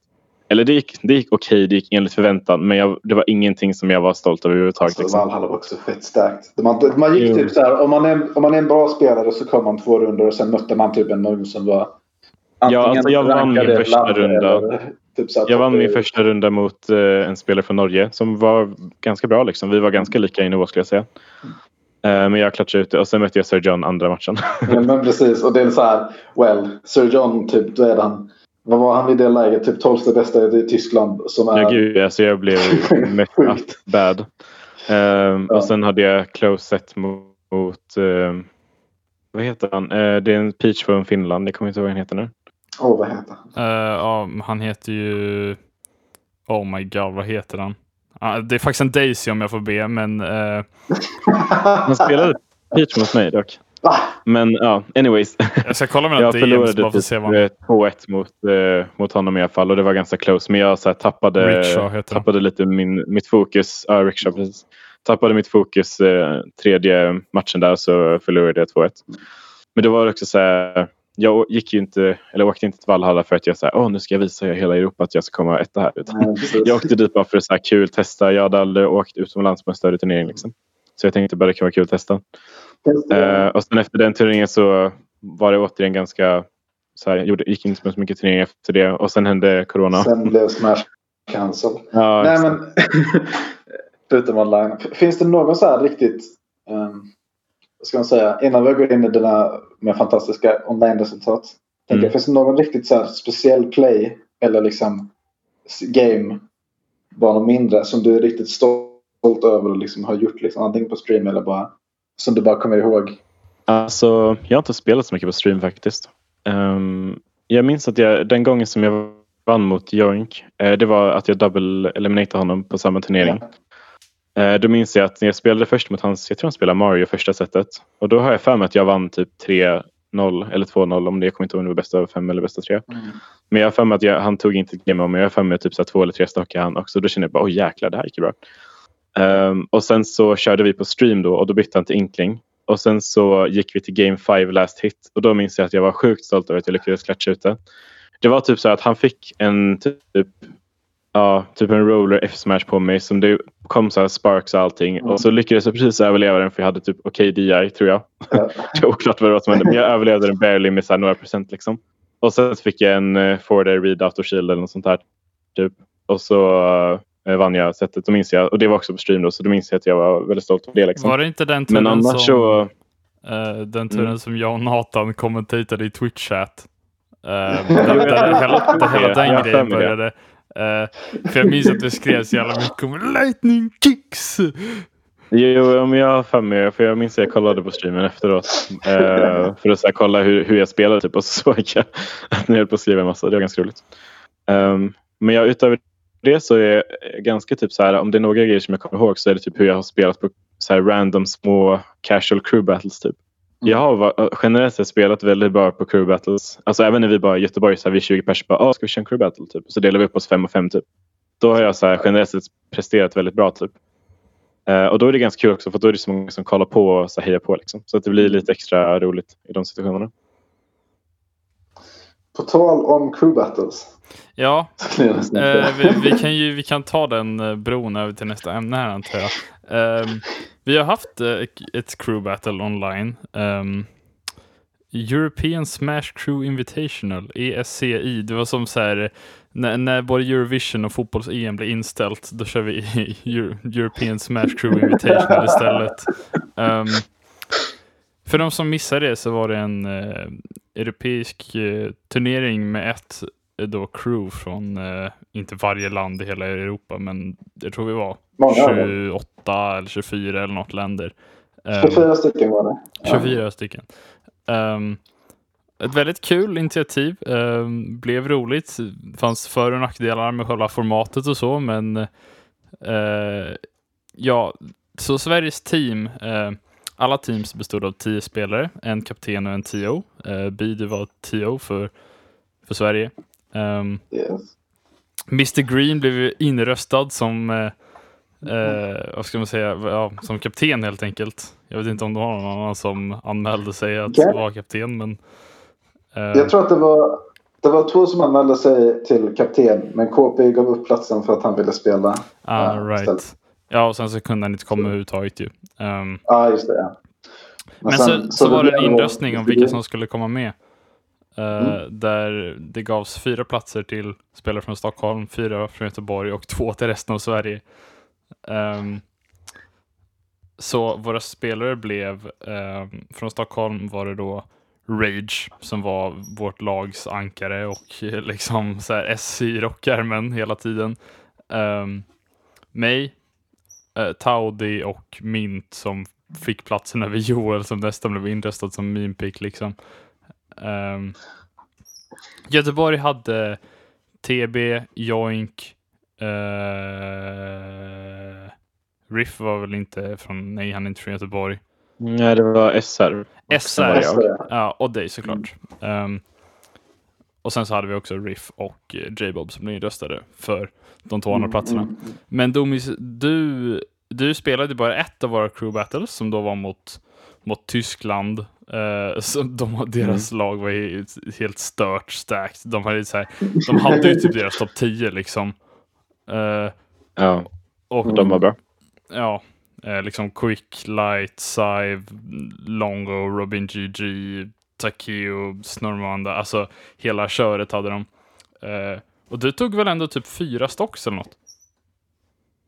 Jag tror jag tog tre. Jag okay. tror jag tog, jag tog det sista stocket utav uh, Dark Thunder, uh, Bowser-spelaren, utan ja, att tappa ett stock själv. Det förstörde honom. Och så lyckades jag ta två stocks av uh, Ike-spelaren efter, jag kommer inte ihåg, Takeo kanske va? Ja.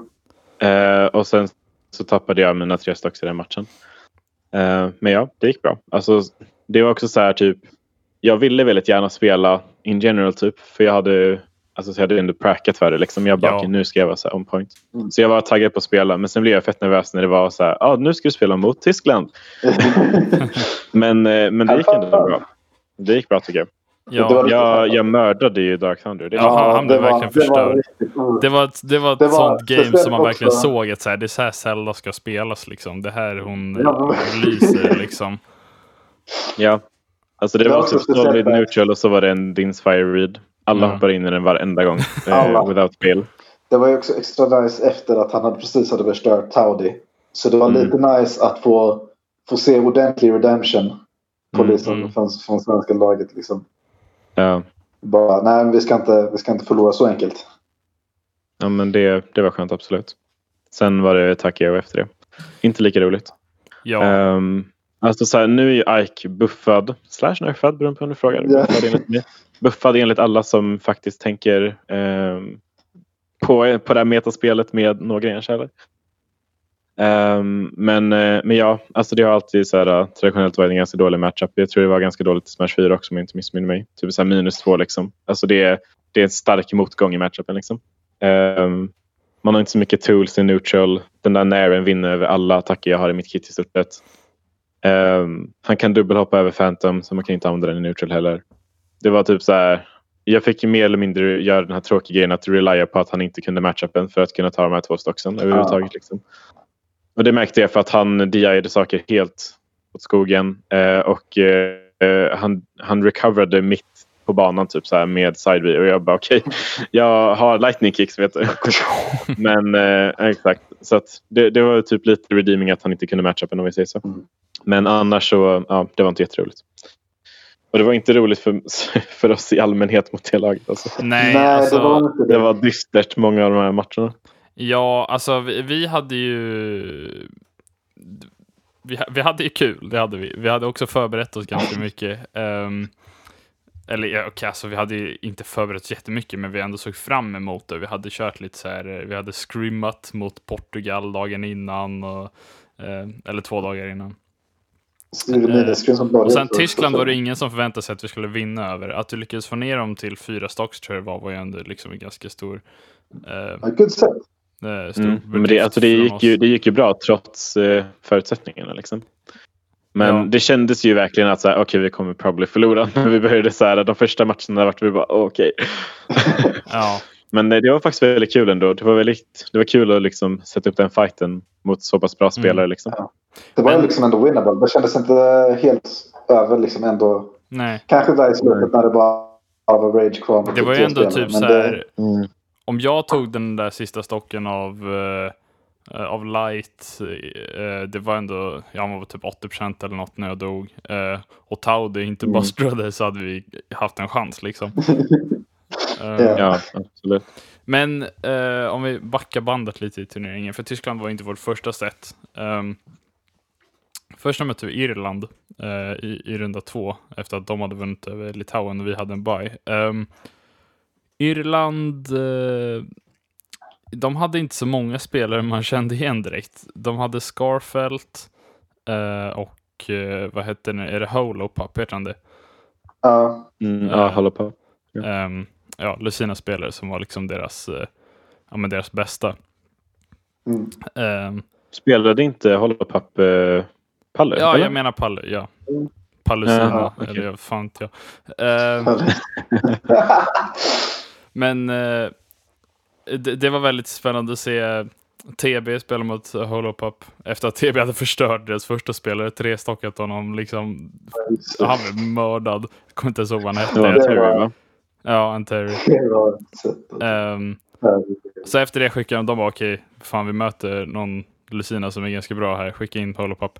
Uh, mm. Och så vann mm. Holopop det gamet och sen så uh, kommer inte ihåg vem vi skickar in. Det var inte då vi skickade in Riff i alla fall. Vi skickade nog in Taudi då, eller Mint. Uh, ja. Nej, inte Mint var det, för Mint förstörde Scarfelt sen. Det var kul. Mm, han campade Det var highlighten i mina ögon i alla fall. Det var det största tältet jag någonsin sett i mitt liv. Ja, han hade med sig hela utrustningen alltså. Det är det där jag menar. Alltså camping kan vara sjukt hype. Ja, det, Folk kan underskattade hur hype det där var. Det var, så, nej men det var ju så jävla absurt också. För det var verkligen typ så här. I vanlig, i vanlig Smash är det ju liksom ett, att ha någon vid kanten är typ att ha någon disadvantage. Right? Pressure dem att de ska ha stage. Inte om man är alltså. Eller hur? Min... I sin prime form. det, var, det var ju liksom verkligen att typ Skyfeld tänkte att ah, men jag, ska, jag håller stage control. Det är bra. Och sen så bara mitt var men jag har mitt tält här och jag kokar min ärtsoppa och det är lugnt. Jag sätter upp stormköket och sen så bara slänger han en massa bollar och skit hela tiden. Alltså, jag, jag det bästa var dock alla Deep Breathing F-smashes. Det var typ två stycken. Alltså han dog ju på typ 40 hela tiden. Ja. Så han campade ut honom till han kom till 50 och så bara Deep Breathing F-smash död. Folk, Fox är så jävla lätt också. Alltså ja. bara som karaktär. Han, han bara dör. I, i ja. han, han, precis, han dör av allt. Det, det är helt sjukt. Men jag tycker, jag som har spelat den matchupen ganska mycket mot Bambi, jag tycker att det är inte en dålig matchup för Fox. Alltså. Det var Nej. bara Scarfelt var så Nej. lost. Liksom. Alltså jag tror han, han fattar ingenting på som hände. Det var så här, han, han, han, han shinade Sun Salutation. Sen kom en boll och så bara släppte han shine och blev han träffad av bollen varje gång. Vad fan? Ja. Jaha, okej. Okay. Um, Nej, men det skulle jag säga var lite grann det tydligaste så här, bra picket vi gjorde liksom. Ja. Under, den, eh, under det sättet i alla fall. Mm. Men det, ut, utöver det så hände inte så mycket under Irlandssättet tänker jag. Nej, det var, det var lite kul. Uh, Roy mot Chrome uh, matchup mellan Riff och deras Chrome-spelare. Um, ja, så för det var, det var så mycket vev bara. massa vev, massa UPSar och kyl bara. Um, men det är så det blir när det är de som karaktärerna. Ja. Riff gillar verkligen sådana här upps alltså. Herregud. Ja, han gillar upp. Uh, vi skickade in Rage sist. Jag kommer inte ihåg vem han mötte, men han, han fuckade den. Det var en Bowser. Mm. Uh, och det, som, ja. som han mördade. Det var, vi skickade in uh, typ mm, våra så här on paper fem bästa spelare. Det var lite så här debatable om Riff skulle vara med. Liksom. Först så hade Mr Green som kapten sagt att han skulle vilja skicka in mig, men jag kände inte att jag ville möta Crom som svärdkaraktär. Um, ja. Uh, det var ju Tyskland-sättet därefter som vi fick dra till med våra lite mer wildcard picks som faktiskt funkade ganska bra. Um, och sen Taudis Gunner som inte funkar lika bra. Ja, Ja, alltså det var väl inte så här, det var inte att Taurus spelade dåligt liksom, utan det var bara så här, det funkade inte så bra i den matchupen den gången. Typ. Nej. Nej, för det är ändå hans Migunner har haft helt sjuka resultat på så här, eh, ja, men på online-turer. Han är ju alltså Sveriges wifi-demon liksom. Uh, mm. Han vann någon online-turer med typ nästan 300 pers nyligen. Uh, med Migunner. Uh, alltså jo, såhär, där det var bra spelare med. Liksom. Jag tror Hungrybox kom sjua och så här, sånt. Men uh, då, det funkade inte så bra i det här sättet.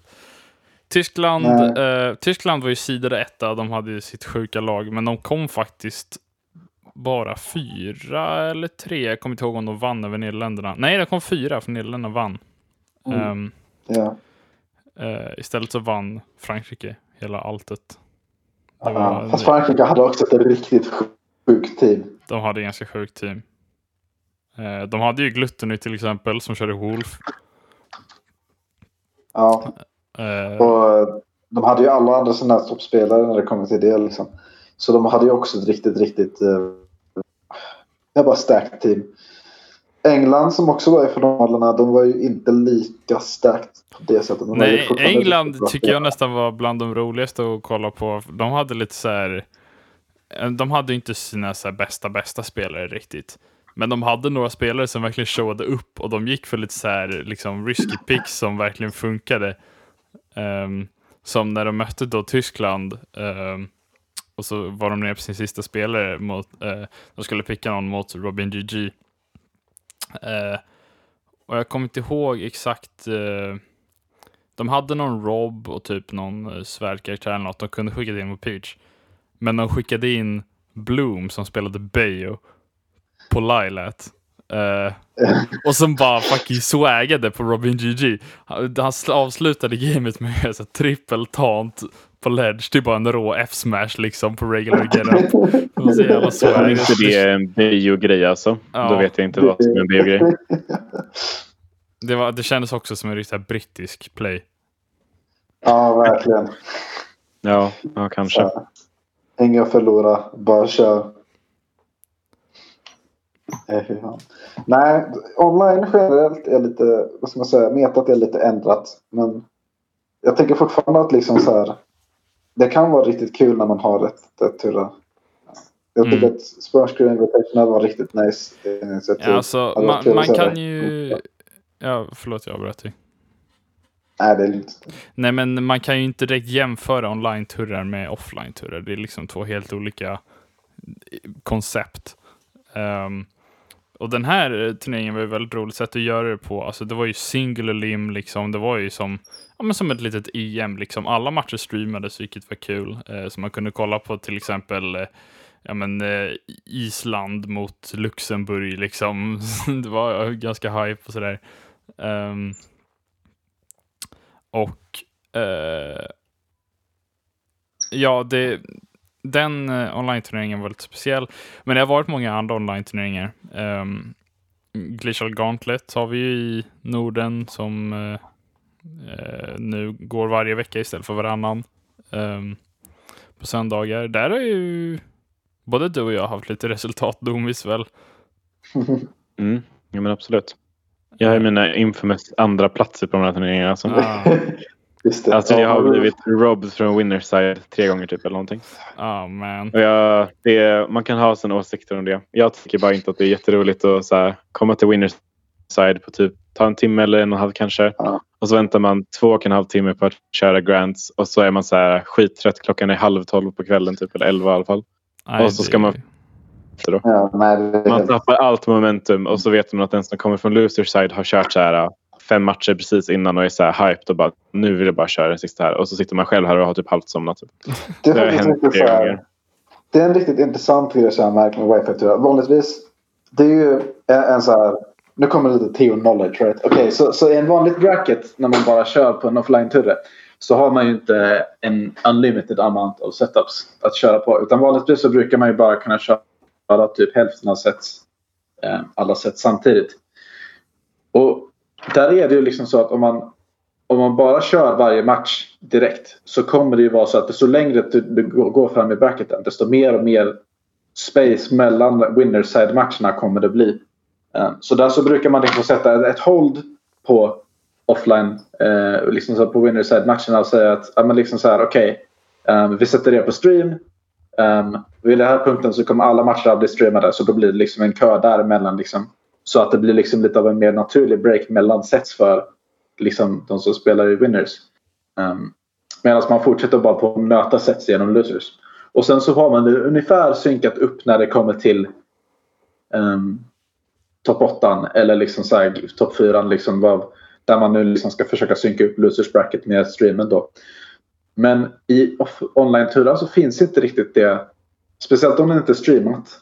Utan där är det ju liksom att där är det du kör liksom, du har din motståndare, du kör mot dem. Och sen så liksom så här, kanske om Theon säger att ah, ni måste vänta. Så, så sitter man och då väntar man bara liksom. Det är inte någonting man väntar på direkt utan det är bara att man sitter och väntar liksom. Mm. Så det brukar inte hända så ofta. Och det blir ju liksom då att när topp 4 väl kommer så har det liksom kommit upp en solid en timme desync mellan loser bracket och winners bracket. Där om du, om du åker ur winners bracket så har du liksom en fresh set av set som du kan köra igenom och, och köra liksom, håller uppvänt. Men om du fortsätter vara i winners bracket så kommer det ta liksom åtminstone en halvtimme mellan sets som du bara sitter och gör ingenting. Eller typ spelar quick play. Jo, men exakt. Alltså, jag tror att det är den största skillnaden. För att även om det kan ibland bli som du säger lite, så här, lite väntetid för att de spelar på stream och sådär. Mm. På offline-turneringar så är man ju ändå på en turnering. Typ. Mm. Man kan hänga med folk, snacka lite grann med, med de som är där, spela lite friendlies, kolla på de andra matcherna. Bara så här, gå runt och hänga typ. Men när man kör en online-turnering så blir det så att man bara Oh nice, nu är jag Grants. Och så sitter man där och rullar tummarna i typ en och en halv timme. ja. Eller så här, sitter och kollar på Youtube och helt förlorar fokus. Eller så här, alltså, jag orkar ju inte sitta och spela quickplay en och en halv timme. Ja, och så efter två timmar inte. så kommer så här, eh, typ Sarge med sin banjo och så bara okej, okay, nej. Det, det här är över.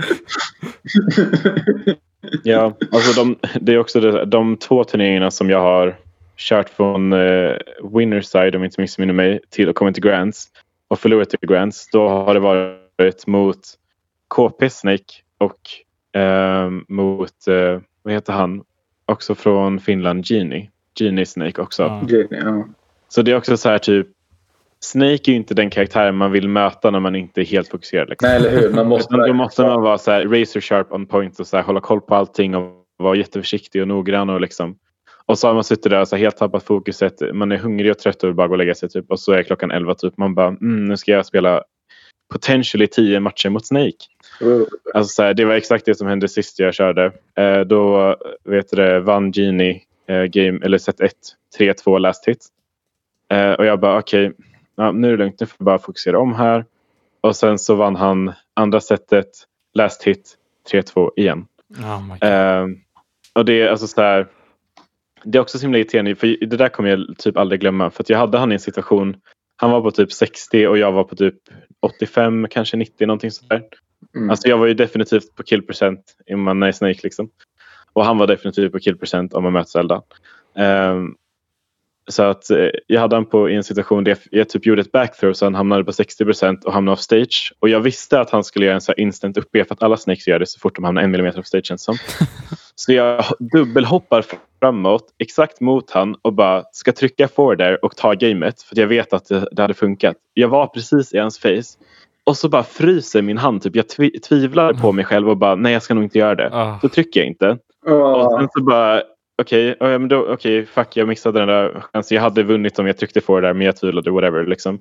Så då försökte jag landa men innan Zelda hinner landa får hon en floaty liksom. Yeah. Så hinner han droppa ur sin cypher, air-dodga, få lag och upptilta mig innan jag hinner landa. Och jag, jag var under honom när det började. Nej. Så att, då kände jag verkligen så här, nu ska jag ranta på Twitter. Bara, oh wait, thank God. så att eh, det blev inget sånt.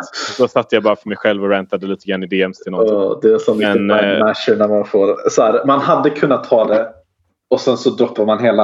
Ah, det, det är sånt som är riktigt, ja, riktigt det, det, är riktigt tråkigt också när det händer efter man har som sagt väntat typ så här, över 90 minuter mm. på att köra Grand Finals och så får man två stycken last hit 3-2 sets liksom. Det, då blir man så här, okej okay, jag ska aldrig mer spela Smash igen. Och så går det över efter en timme såklart. Men, yeah. men det är absolut det är väldigt tråkigt.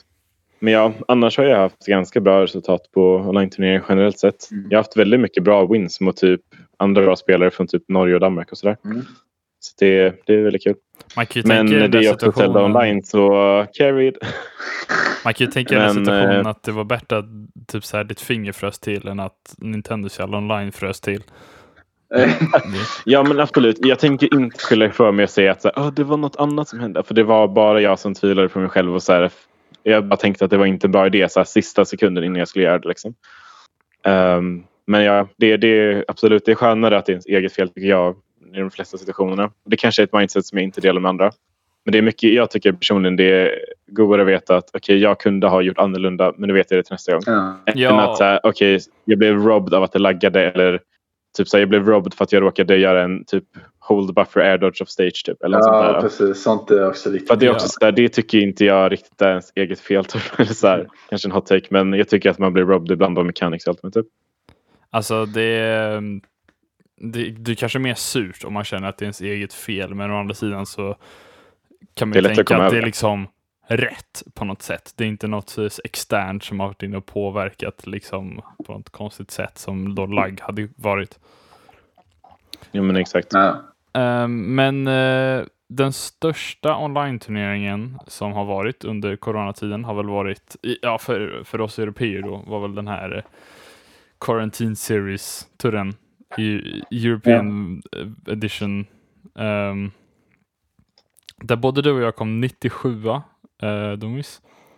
Uh, mm. det, var inte så många svenskar som var med. Det var typ du, jag och Taudi tror jag. Um, ja. Uh, det var extremt många DQs också. Uh, ja, jo, det var ju Men uh, det var 1000, alltså innan DQs då så var det 1024 eller något sånt. Eh, liksom, så att det går jämnt mm. ut. Ja, jag tror capen var strax över 1000. Um, mm. Så 97 är ändå decent. Det är inte ur pools då, för pools som är helt sjuka var det då så här. Eh, pools på 120 pers var det väl typ. Um, och uh, där, jag vann över jag vet inte ens om man säger hans namn, YYC, Wise. Det är han Lukas-spelaren från Nederländerna. Mm. Han är väl från Nederländerna? Ja, Wise. Ja. det var inte YYC, jag tror det. Jag tror det. Jag gillar att säga Wise dock. Wise. eh, jag vann mot han. Eh, vann, vann du mot någon cool? Jag kommer faktiskt inte ihåg. Um, jag typ förtänkte att den turneringen hände även om det var ganska nyligen. Alltså den var, ju, den var ju lite weird alltså. Men uh, ja. jag kan söka över Jag har för att jag hade dygnat då. Alltså det är min bad habit. så jag så här, varje gång som jag dygnat och gått på en turnering så är det så här all, all a blur liksom. Jag kommer inte ihåg vad som hände. Typ.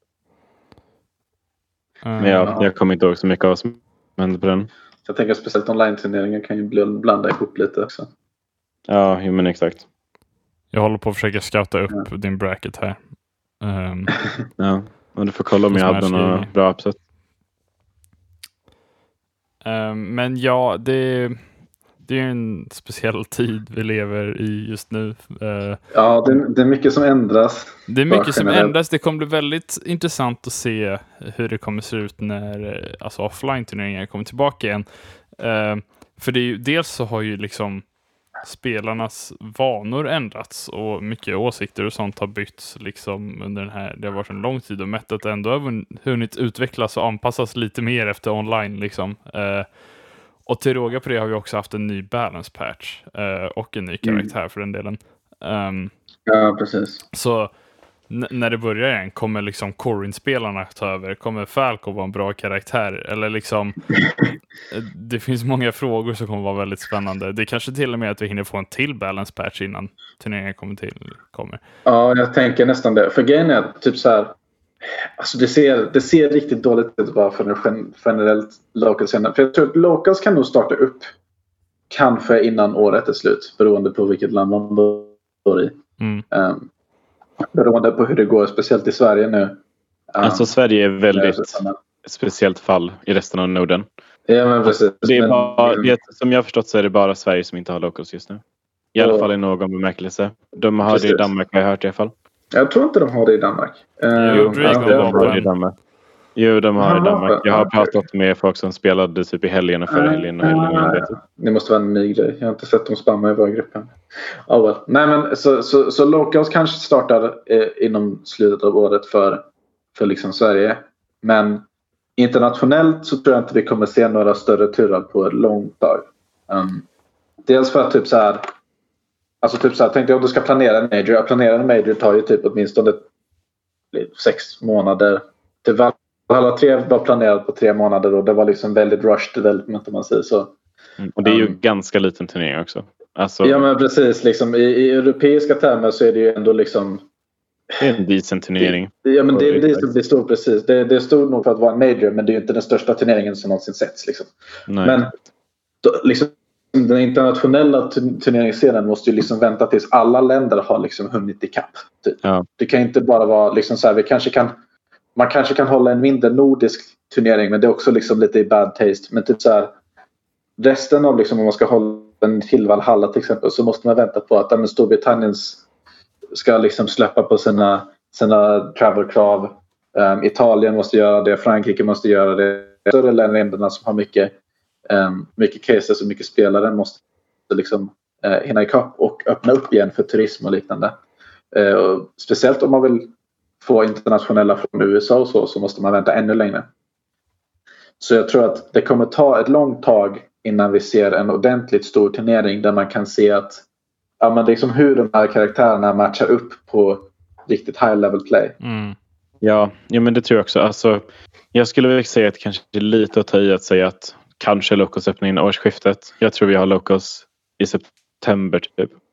Alltså om då pratar vi så mindre typ Göteborgs Locals det eller finns väl redan, Skåne Locals eller Stockholms Locals. Vissa... Jag tror att vissa små städer har redan börjat så. Ja. Uh, men sen så som du säger, alltså, vi kommer ju inte ha någon major i Sverige 2020 liksom. Det tar, det, vi har inte tid att planera det innan vi vet exakt vad som händer. Mm. Och då är det trots att Sverige har faktiskt verkligen kommit till sin sluttapp på, på den här epidemin som vi har i Sverige specifikt. Ja, vi, har haft det lite, vi har haft det lite värre, än, eller ganska mycket värre än våra grannländer. Liksom. Eh, typ i, mer i liksom, samma höjd som typ Frankrike och Storbritannien har vi haft det. Liksom. Um, så det är klart att vi får vänta lite längre än de andra länderna för att vi hade vi har, vi har fortfarande kvar liksom, att arbeta på och fortfarande vi behöver känna av läget innan vi börjar igen. Typ. Ja. Hade nog inte satsat på en, att det händer en, en national förrän nästa sommar. Nej men typ, exakt. Eh, men det betyder ju inte, alltså så här, locals räcker ju gott och väl. Om vi börjar med locals om några månader så räcker det gott och väl för att bilda sin uppfattning om hur metat har påverkats av patch 8.0. Liksom. Ja. Det tycker jag. Men sen så kan det absolut hända att vi får patch 9.0 innan 2020 är slut. Um, och att vi får patch 10 innan nästa major kommer. Liksom. Och sånt är riktigt scary egentligen. Ja men exakt, vi har ingen aning. Det kan ju vara så att literally Jigglypuff är bäst i spelet innan nästa major. Vi vet ju inte. Så det är lite grann det som... För jag, hade, jag har lite opinions om den här patchen om ni vill lyssna. sure, go ahead. Okej, okay, så ja. Eh, den här patchen är metaförstörande. Oh. Det är lite det, den inställningen jag har. Um, och Det är också därför jag har tvivlat väldigt mycket på Ultimates framtid. Tack vare den här patchen. Okay. Och det har inte med att min minne med att göra. Så, alltså hon verkar ju typ kind of decent. Hon har väldigt tydliga svagheter. Extremt svår att hantera som vissa karaktärer kan jag tänka mig. Mm. Men, men jag tror inte att det är hon i, i, sin helhet som kommer påverka spelet speciellt mycket. Liksom. Men det som jag tror kommer påverka spelet väldigt mycket och det här såg man redan i patch 7 och typ lite i patch 6.0 också tror jag. Um, men att det är att de, de, de buffar bara randomly så mycket saker som absolut inte borde buffas. Uh, och det här är också så här, det kommer ju ändå från en Zelda main som fick det där treatmentet i januari där. Mm. När de buffade Zelda liksom, och de buffade andra low också. Alltså det är jättefel riktning det här spelet går i med de här patchesen. Så att eh, jag menar om, om man kollar på typ en karaktär, nu pratar jag alltid i Stellas perspektiv för jag spelar bara henne liksom. Men hennes problem var inte att hon inte kunde döda eller att hon gjorde lite damage. Men vad är de buffade? De buffade kill power och hennes damage output. Mm.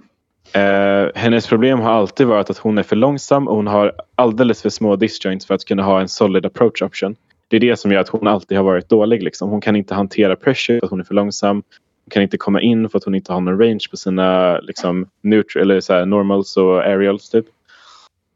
Eh, hon har ju range på upper men det är inte som att man kan använda den i neutral överhuvudtaget. Typ. Eh, men annars så är liksom, det är det som är hennes tydliga svaghet och att hon är typ så lite inconsistent som alla med multihits känner igen. Att ibland så funkar den bara inte som planerat. Liksom. Men, men trots att det är det som är problemet så buffar de damage och kill power på Phantom Slash. Så att den dödar literally off stage på typ 50 nu om man snipar någon. Typ. Eh, de gör så att Dins Fire sweet spot är mycket större så nu träffar man aldrig sour på den. Och vilket är så här, det är nice. Men det var inte det som problemet. Nej. De buffar kill power på F-tilt så att den är lika stark som hennes F-smash. Problemet med F-tilt är fortfarande att man inte kan träffa attacken för att en sweet spot överlappar med sour spoten typ som Marths tippers. Liksom. Att den, det är alltså inconsistent med spacing på den. Och det är exakt det där som har hänt både i den förra patchen och i den här patchen nu att de bara randomly bestämmer sig för att göra en karaktär två tiers bättre. Typ. Men alltså, det där, det där är inte hållbart för längden tycker jag. Ja, men du får jättegärna. Uh, ja, jag bara kommer att tänka på, man kan ju tycka att uh, det är väl intressant att de utvecklar spelet på ett sätt att karaktärerna har tydliga styrkor och tydliga svagheter snarare än att de försöker sudda ut alla svagheter som karaktärer kan ha. Till exempel om de skulle buffa Zeldas speed eller så. Det är liksom det som gör henne till en karaktär med en viss spelstil. Snarare än att hon ska vara liksom ganska jo, bra men på det allt. Förstår jag också. Jo, men det, absolut, det håller jag med om. Men man kan, ju vara, man kan ju ha en tydlig styrka men en svaghet behöver inte vara bottom tier worthy. Liksom. Om du förstår vad jag menar. Alltså, ja, om, man, om, man, om, man, tänker att man vill balansera ett spel utifrån eh, idén om att okay, vi har väldigt mycket karaktärer och vi vill att så många som möjligt av de här ska vara viable i den bemärkelsen att man kan spela sin favoritkaraktär och göra okej. Okay, så länge man kanske har en counterpick för vissa matchups och sådär. För att jag tycker man, man kan inte ha inställningen att man vill maina en low tier och sen klaga på... Alltså så här, om du inte har en annan karaktär för vissa matchups då får du leva med bara. Liksom. Uh, men, men det som jag är mer inne på det är att jag har mycket åsikter om Falco också. Uh, och uh, det var det jag tänkte egentligen prata lite grann om. Alltså de har gjort den här karaktären till bordering top tier i en patch. Och han var typ borderline, kanske high tier i vissa ögon men probably mid tier enligt de flesta innan. Uh, alltså så här, jag, jag, spelar inte Falco själv så jag tänker inte uttala mig allt för mycket om exakt hur hans metaspel funkar för jag vet Där kan liksom, man snacka om att fixa problemen med en karaktär kan jag säga. Ja men exakt, grejen var det att där var det så här wildly known att hans nerv var lite inconsistent. Ibland föll man ur den. Hans upsmash funkade inte som den skulle göra och sådär. Men de fixar inte bara det utan istället för bara göra så att hans upsmash connectar bättre så gör de så att den dödar typ 10% tidigare. Så nu är det, alltså du kan literally snipa någon som en anti för att den har också mycket mer intangibility nu. Så du kan snipa folk med en anti som dödar folk på 90 på vanliga banor. Liksom. Alltså hot take, hot take, den var redan bra innan. Den var ganska bra innan. Alltså, så här, den var lite inconsistent och det kan jag ändå köpa att de ville fixa. Liksom. Som en anti-air och absolut alla. ingen anledning att göra så att den är sådär aktiv och sådär stor och sådär stark. Och då är hans upsmash dessutom bara en av de fem sakerna som de gjorde helt i onödan här är ju grejen right? det, det är det som är, som är det svåra där det säger med att fixa en karaktärs problem. Right? För att ja. Det som var Karlskos grundläggande problem är igen, han är också ganska slö som karaktär. Precis, han har ju varit en aerial fighter alltid. Liksom. Ja men precis. Men, men liksom, om man campar Falco så har han svårt att ta sig in. Ja. Um, han har dålig airstyle och han kan bara hoppa högt. Typ. Ja men precis. Han, han, kan, han kan kalla ut någon när han väl är på plats. Men han kan liksom inte ta sig framåt mot en motståndare. På samma sätt så har han dålig shield pressure. Han har ingenting som var safe för shield innan patchen. Um, och han hade liksom, så han har bra mixat game. Och han har bra kallat, alltså typ så här, som du har bra reads så kan du fortfarande shield pressura någon riktigt bra. Men han kan inte attackera någons följd och vara safe på det sättet. Nej, han hade inga landing area som var safe. Han hade inga tilts som var safe för hur den spaceade dem typ. Och, så och ju han, han, har liksom en projektil men han har också problem med range. Um, de fixade eller adressade liksom gav honom crutches på många av de här. Typ, Okej, okay, buffen på Dunny är ridiculous. Och just det, han hade lite problem att döda ibland när motståndaren kommer över Ja precis, när man inte var längre i confirm range så var han tvungen att leta efter reads med F-smash och sådär typ. Och de, antingen så buffade de eller, liksom, eller fixade de eller så, så här crutchade de de problemen. Som hjälp med moment så fick han en ridiculous sidben med typ ingen lagg. Som också kom var. Ja, men den nya sidben är också så här literally meta på, alltså så här, det är jättestor yeah. skillnad. Det, det, det, det, var lite grann den poängen jag hade typ i det här med att... För, för, för, för, ja, förlåt, jag avbröt dig. Right. Så, så Silvia kan vara en crutch för hans dåliga mobility, right? Och att det är ett bra move, liksom. Det går att spamma. Hans, han fick mer kill setups på högre procent. Vilket hjälper sjukt mycket med, eh, med liksom downtilt. Som hjälper sjukt mycket på att få de här killsen på högre procent när folk är utanför update. Downtilt är också en fantastisk spacing move sen innan. Och det är ännu bättre att han får mer kombos och mer sätt att sätta upp det i sitt game. Dessutom shield är jättebra så att han får mycket bättre shield pressure.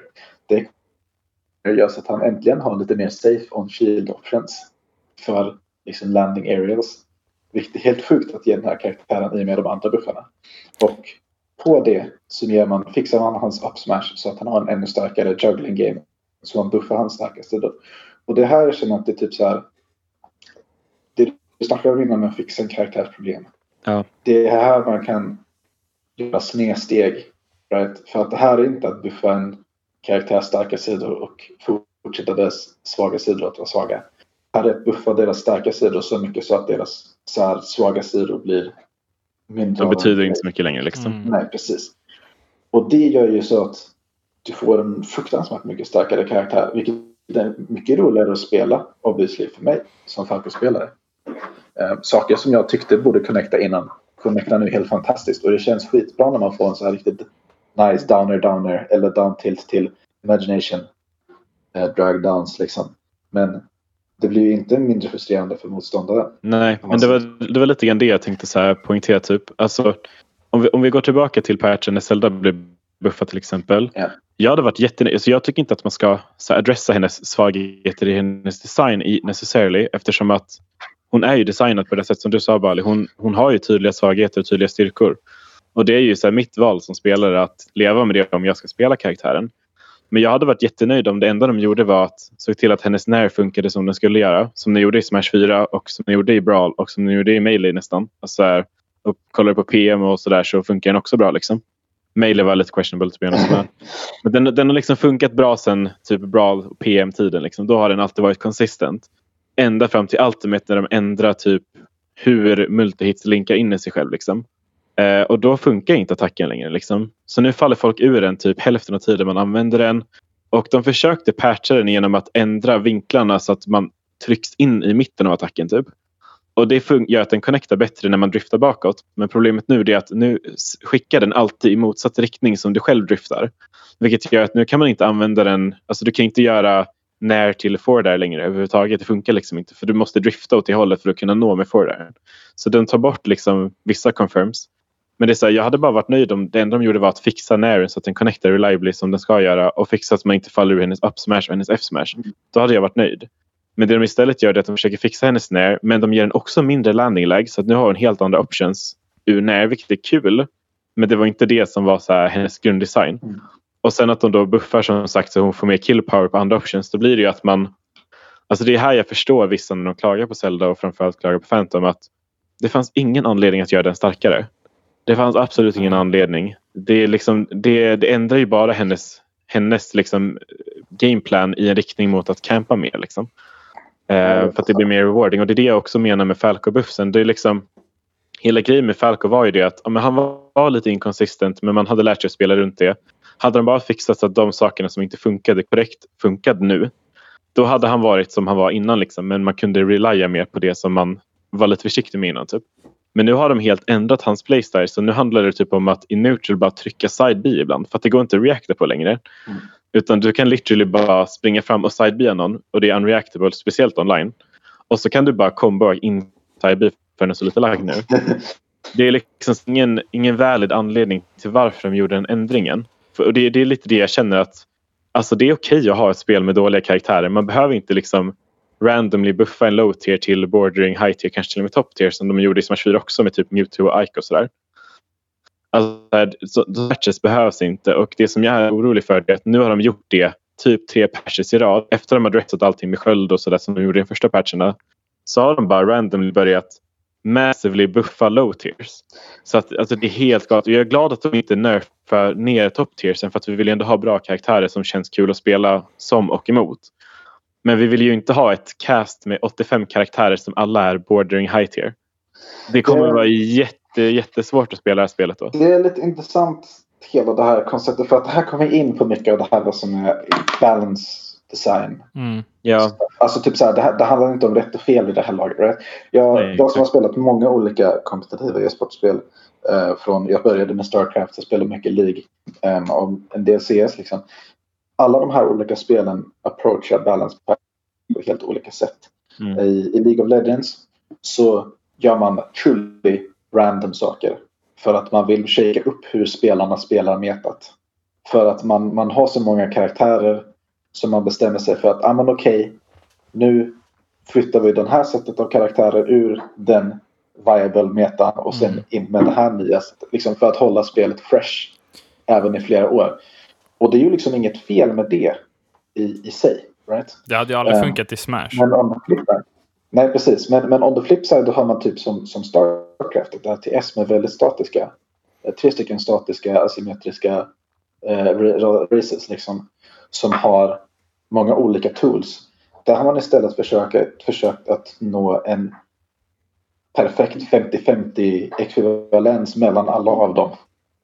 Genom att tweaka alla deras tools i alla delar av spelet. Och det har ju liksom lett till att spelet i vissa fall har varit 100% 50-50 balanserat mellan matchups.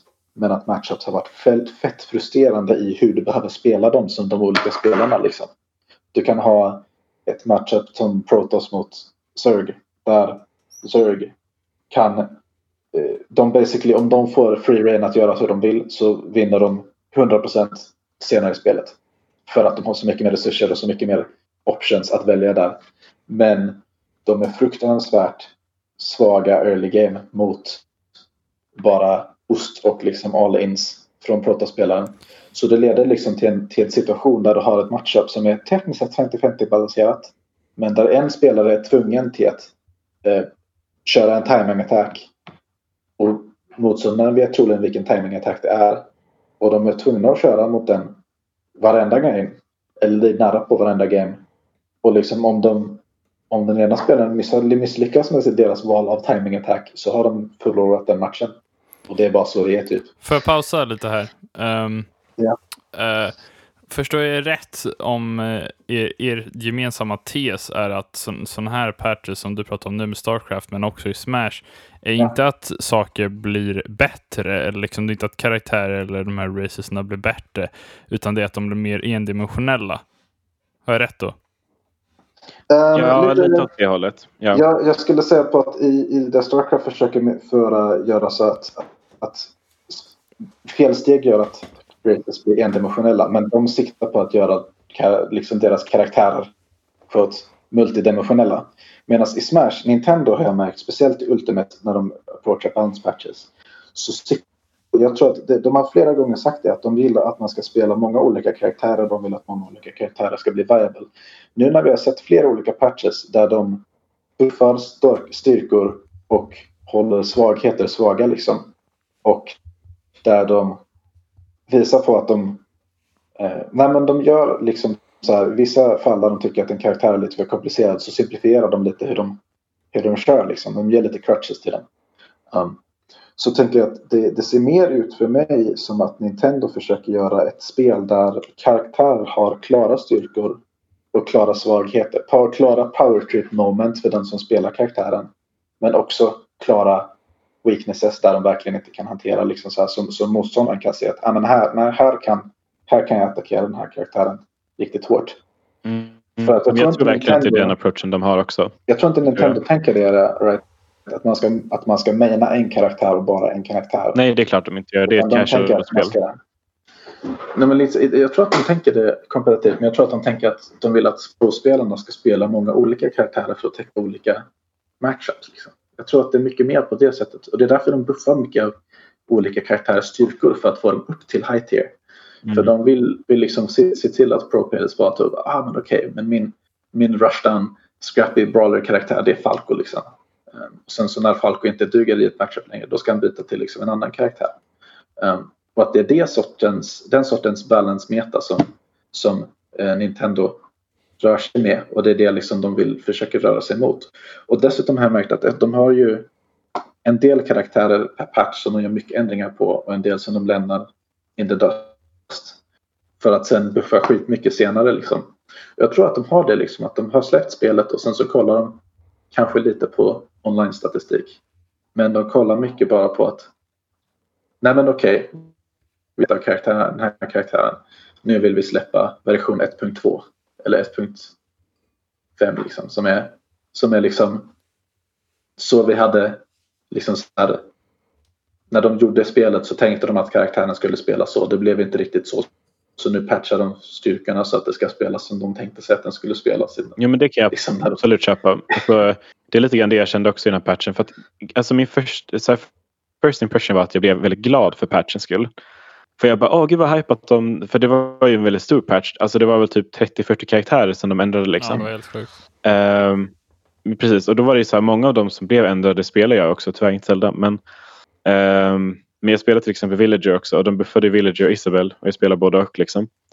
Uh, men grejen var det att jag hade bara varit så här, jag hade förstått mer om det var som du var inne lite grann på med att om de så här såg till att buffa styrkorna typ. Men grejen är att de gör så random saker. Alltså så här, de buffar liksom knockbacken på villagers yxa och shield damage på yxan. Alltså så här, det finns liksom ingen... Så här, det, det var inte någonting som villager använde som ett tool egentligen på det sättet. Den, den dödar 6% tidigare eller något sånt där.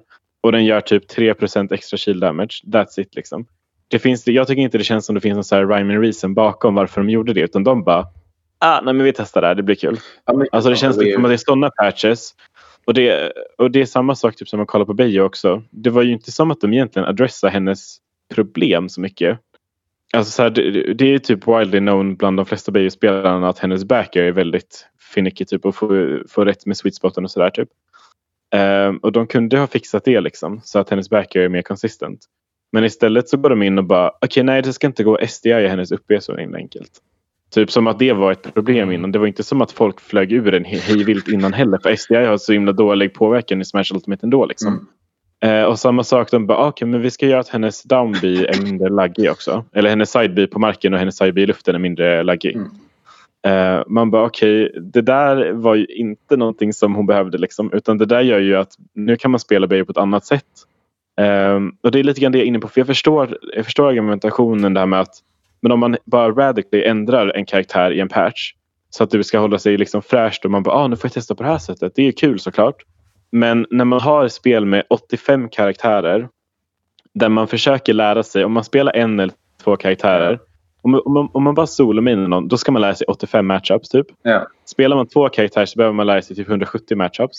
Och om du då ändrar 30 av de här matchupsen var tredje månad då blir det jättedraining att hålla, hålla koll på spelet och vara uppe, så up to date med metat. Liksom. Det är, lite... det, det, är det jag är lite inne på. att De har ju ändrat matchupen man spelar mot Falcon nu. Det är ju en helt annan matchup. Typ. Och det är någonting som de, typ så här, League of Legends får ju mycket kritik för det. Att de, när de ändrar på hela spelet hej vilt så ändrar de ju verkligen på hela spelet hej vilt. Alltså typ så här, spelet är som det är idag är helt annat som det är för två år sedan.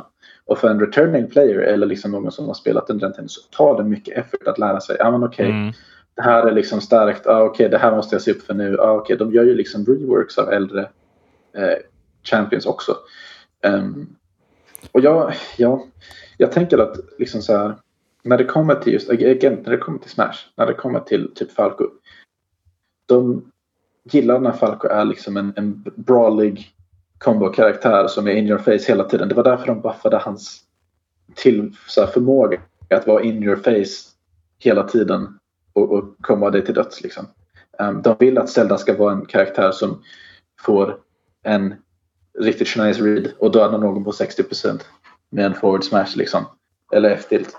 Um, men de vill, liksom, de vill ha den här riktigt klara power trip um, grejen för spelarna. Det är, det är liksom en helt rimlig, en helt rimlig typ inställning att ha till balancing tycker jag. Men det är just det här att hade, hade Smash Ultimate haft, haft 40 karaktärer då hade det varit mycket mer feasible att hantera mm. det som spelare. Men det är just det att Alltså till exempel, vi säger att jag som Zelda-spelare då, jag bara, ja ah, men jag har mött Villager ett par gånger nu. Gud, alltså jag kan den här matchupen ändå rätt bra liksom. Och så bara buffar de hans yxa. Det är inte som att jag som spelare som inte spelar Villager håller koll på vad de har buffat med Villager. Alltså nu gör jag ju, spelar ju jag Villager personligen men om jag inte hade spelat han överhuvudtaget inte brytt mig då hade jag ju inte haft koll på det. Då hade det ju tagit mig liksom ytterligare 10-15 timmar om matchupen bara för att jag ska kunna hantera att hans yxa är mycket läskigare nu. Liksom. Eller att hans uppers dödar på typ 50 om man hoppar långt upp. Liksom. Alltså så här, det, det, är liksom, det är de här sakerna som jag känner att fixa bara sånt som inte funkar. Typ. Alltså, om det är en typ en multihit som är inconsistent eller en hitbox som inte riktigt når dit han hade tänkt. sig, fixa det. Men ändra inte en hel karaktär från grunden upp och ändra hur den spelas. Liksom. Det känns bara, det, det håller liksom inte i ett meta med så här mycket, spe, eller så här mycket spelbara karaktärer. Liksom. Fast jag tror inte att de, de ändrar liksom hur en karaktär spelas men mer liksom vilka options de kan göra det som de alltid har gjort. Um, deras ändring, ändring, ändring till Marth var ju ett exempel på en sån change som var ganska bra eh, ja. eh, på det sättet. ja, de... precis. Han är ju samma karaktär. Han är ju inte jättemycket bättre nu. Liksom. Han är ju bara mer konsistent. Den, den ändringen köper jag 100% liksom. Uh, eh, men... Och det, för... ja, jag tänkte ja. alltså så här. Är, är problemet helt och hållet att det finns för många viable karaktärer som ändras? Eller liksom, för det är inte, ja, enligt mig det är det, är det inte ett problem att Falco plötsligt är bra. Liksom, eller att Corin plötsligt är bra. Eh, och det, det, för det, det, hade de lika gärna kunnat vara från början när spelet släpptes. Liksom. Eh, så exakt, hade det, i så fall varit bättre om de typ så här Ja, okej, okay, om de ska göra, om vi säger att de hade buffat Falco ännu mer så att han blev liksom en klar top tier, skulle de i så fall nerfa en top tier också för att liksom balansera ut det? Eller liksom, hade det hjälpt? Nej, men det är det, det är det jag menar lite grann. Att det, det är liksom helt okej att karaktärer kommer och går i metat. Liksom. Om man kollar på typ Melee till exempel. Alltså det har ju ändrats jättemycket de här 19 åren som det har varit ute eller vad det blir. Eller 18 åren typ. Men eh, alltså så här, då har det verkligen varit så att för några år sedan så är det karaktärer som inte alls var lika prevalent i metat typ som är prevalent idag. Liksom. Mm. Det är okej. Okay. Framförallt om man vill ha ett spel som har liksom en bra longevity. Liksom. Men, men det jag känner som händer med Ultimate är snarare typ så här att det är ett casual spel och det vet alla om. Sakurai har en intention med att det här spelet ska vara ett kul familjespel och man ska kunna spela med sina kompisar och liksom det ska vara bara a good time. Liksom. Men sen har vi försökt adapta det till att det ska vara competitive och då försöker också developers bara, ah, okay, men de bryr sig väldigt mycket om competitive så nu ska vi försöka lära oss lite mer om det också. Och så vet de inte vad det är som är rimliga changes i ett competitive meta. Liksom. För att det är så här, det finns, ingen, det finns liksom ingen rimlighet bakom det jag sa förut med typ att Village yxa är med av en shieldbreak tool. Det är liksom så här, det är inte relevant i metat bland toppspelare eller ens liksom våra nivå av de bättre spelarna. Liksom. Um, och samma sak där, man kollar på typ Beijo och Falco och så där, som blev arguably mycket bättre till och med kanske hoppade upp en tier. Liksom. Um, det är liksom så här, det är fine att de blir bättre. Det som inte är fine det är att man ska förvänta sig och vara inställd på att sådana här ändringar kommer hända random karaktärer mm. typ var fjärde månad. För då blir det så här, alltså, när man har 80 matchups att lära sig om man är, om man är en solomain liksom. Då ska man inte behöva ha den här rädslan att tänk om det nu är 20 matchups jag måste lära om mig i höst. Liksom. För då blir man jätteomotiverad att försöka så här, bli riktigt bra på spelet. Eftersom att det är ett spel som är så pass himla starkt metabaserat när det handlar om matchup just. Det ja, också, samtidigt också är det inte, det är inte så att de ändrar på alla casten. Alltså typ så att de, per patch ändrar de ju kanske på typ max fem karaktärer på ett stort sätt. Typ som ett Falco-sätt eller Chic-sätt eller liksom Ryu-Ken-sätt. Mm. Liksom. Ja, men det så det är ju inte... Att det, så, brukar, det brukar vara mellan fem och tio karaktärer som ändrades så här ja. stort. Liksom. Och sen Om man då räknar in de, efter det så lämnar de liksom de här karaktärerna. De är typ klara efter det. De har inte ändrat så mycket alls på karaktärerna efter att de...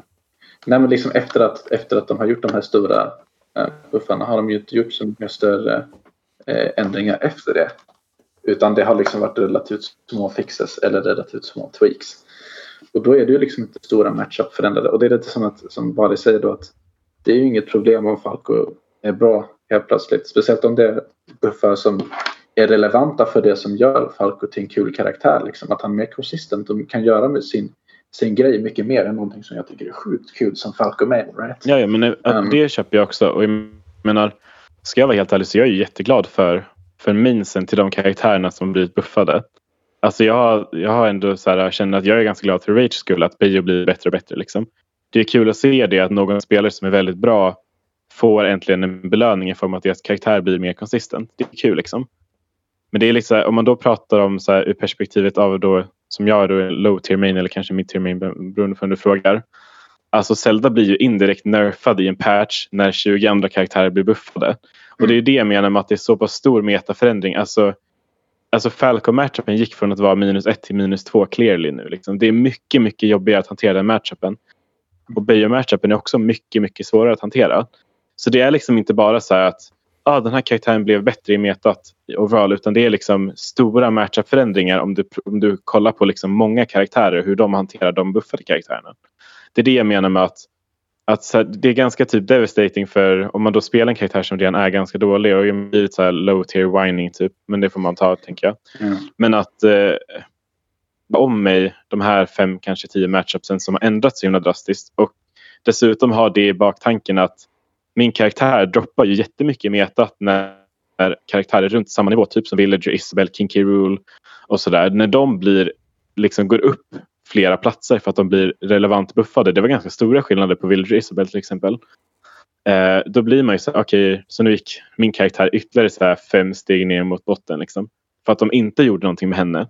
Och det känns som att det blir ett väldigt konstigt typ mindset att ha att man hoppas varje patch att de ska fixa eller göra en mm. ändring på ens karaktär för att den ska hänga med i metat eftersom att andra karaktärer randomly ändras. Liksom.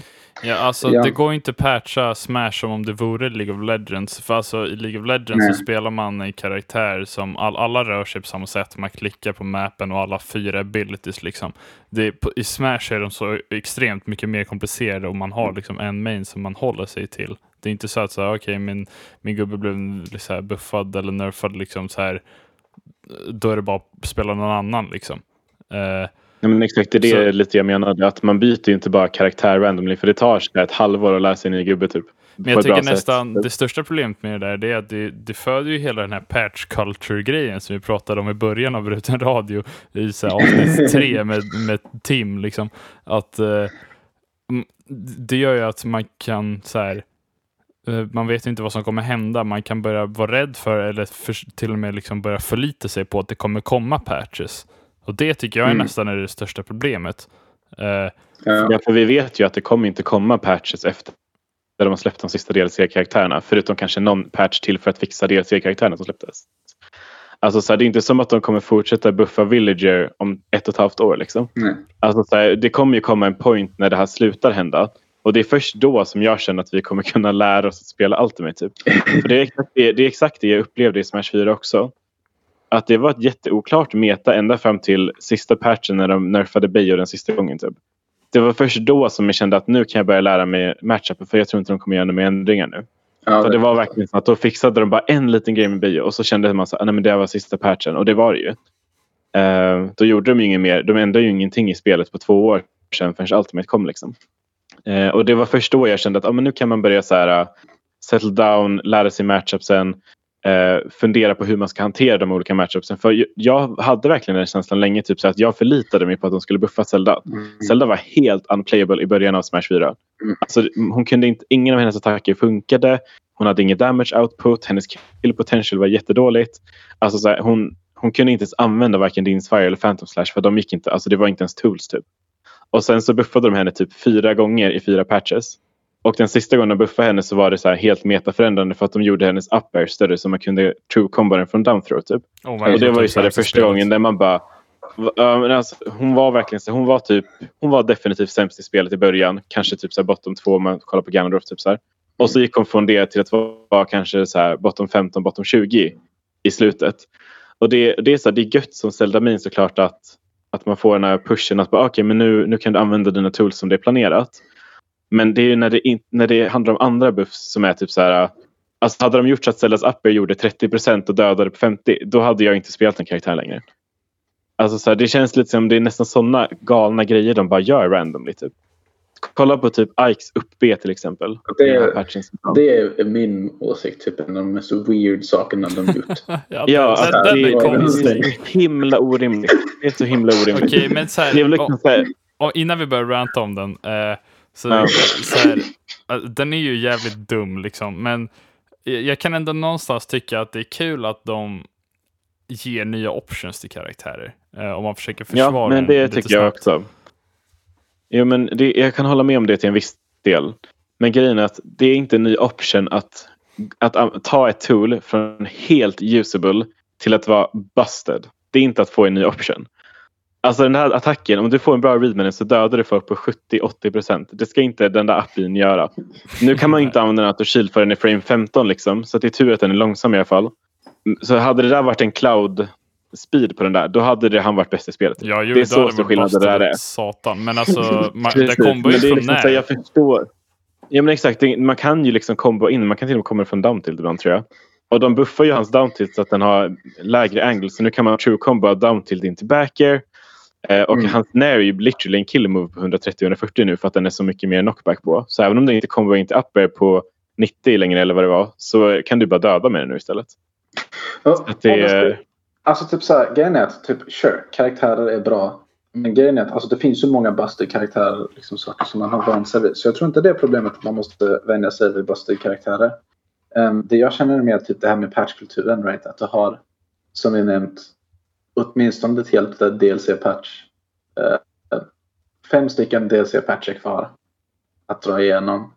Och varje en av dem kommer ha liksom en, en del metaförändringar och liksom så här, kanske efter det så kan man börja lära sig saker ordentligt. Och det kombinerat med att nu kommer det dröja ett bra tag innan vi får Smash-turneringar igen.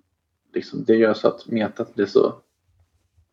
Det kan mm. vara så... Ja, alltså, det, det, kommer vara väldigt det kommer vara explosionsartat när det kommer igång igen för att det kommer vara så mycket mm. nytt. Typ. Och då blir det liksom det här med att typ så här, om någonting så är det ju mer att, att det, typ så här, eh, jag tror att det här, i vanliga fall hade det nog inte varit något problem. Om vi hade haft turneringar. Men nu under den liksom coronatiden när allting är cancelled så blir det ett problem för att det blir för mycket att hålla igång med under en tid där det redan är svårt att hålla igång och labba saker och ha sin entusiasm för spelet uppe. Jag tror att det är mer det som liksom är potentiellt så damaging för, för scenen eller longevity. Ja, men det, den eh, argumentationen köper jag 100%. Men det är liksom så här, man kommer ju inte till den punkten om man inte har galna patches med konstiga förändringar. Det är det som gör att det där blir ett problem. Typ.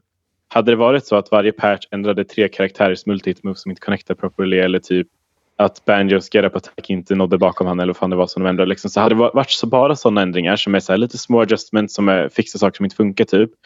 Och sen potentiellt kanske ändra dels karaktärerna så när de kommer in ifall det var någonting som var helt out of place som de inte fattade att det var ett problem typ först. Att de nerfar typ Joker i början lite grann eller vad det var liksom.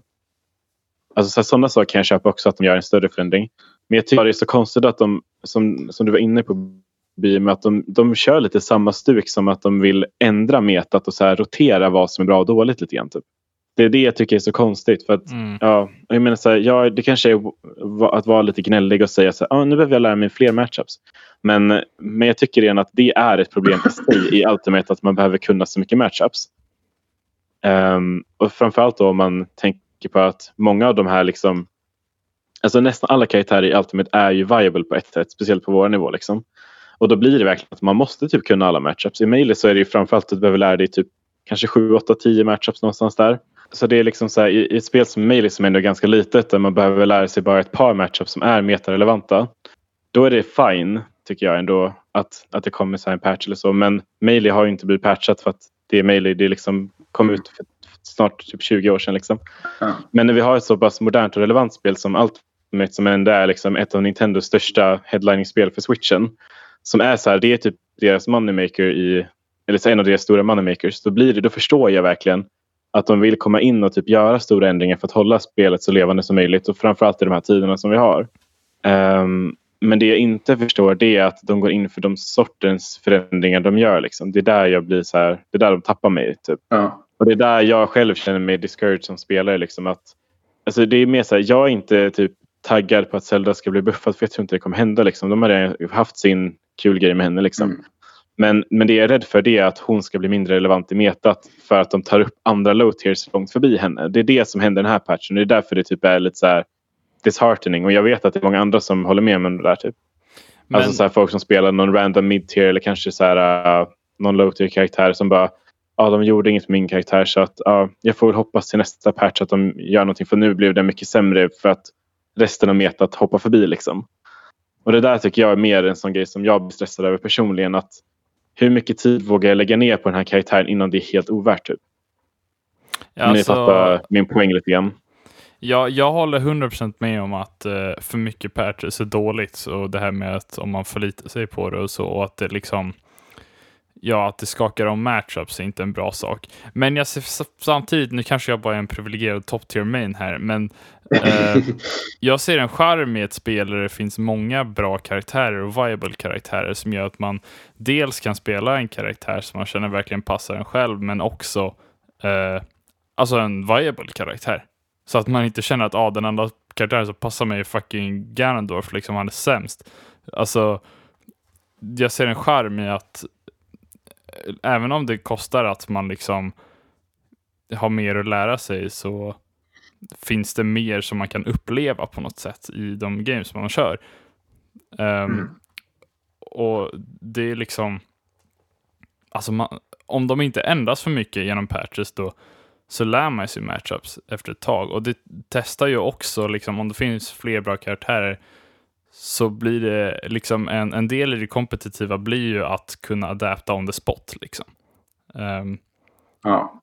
Så det, det, jo, nu vet jo, inte jag om det, det är en bra, bra eller dålig slag, men det är ändå ett argument för en liksom design philosophy. Jo, ja, men jag, jag, kan förstå det absolut. Uh, det, det, förstår jag. Men, men det är just det här som jag var inne på lite grann att det, det, är, det, det är kul att det är många bra karaktärer. Men det är inte kul när de redan bra karaktärerna blir arguably ganska mycket bättre bara randomly. Det är det jag menar. Att det, det blir så himla konstigt att så här, typ lägga ner kanske 30, 40, 50 timmar på att grinda en matchup med någon av ens kompisar till exempel.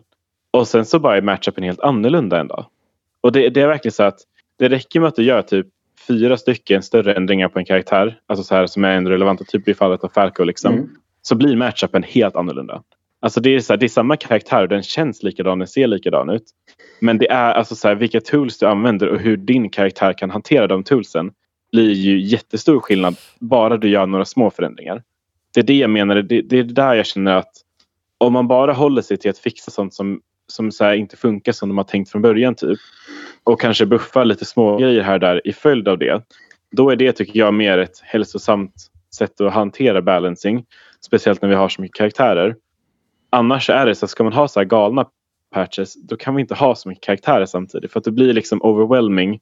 Jag vill inte ens fundera på hur det kommer vara när vi börjar med locals igen om det kommer en eller två patches till innan dess. Alltså det är ju ett annat spel än vi sist hade Major då liksom. Mm. Det är det där jag känner, det, det, är liksom där det blir ett problem. Inte att så här, de gör lite ändringar och gör en karaktär bättre. Det är, liksom, det är fine. Men det är när man har den här känslan av att alltså så här, nästa patch 9.0 alltså, den kanske gör att min karaktär inte alls är överhuvudtaget viable längre för att de gjorde någon ändring till hur sköld funkar. Alltså så här, det, är liksom, det är de där ändringarna som jag känner är så himla typ out of the blue. Typ. Och det är ju inte bara så att, att det är jag som har någon hot take utan hela communityt håller ju typ med om att Nintendo gör helt galna saker i vissa patches.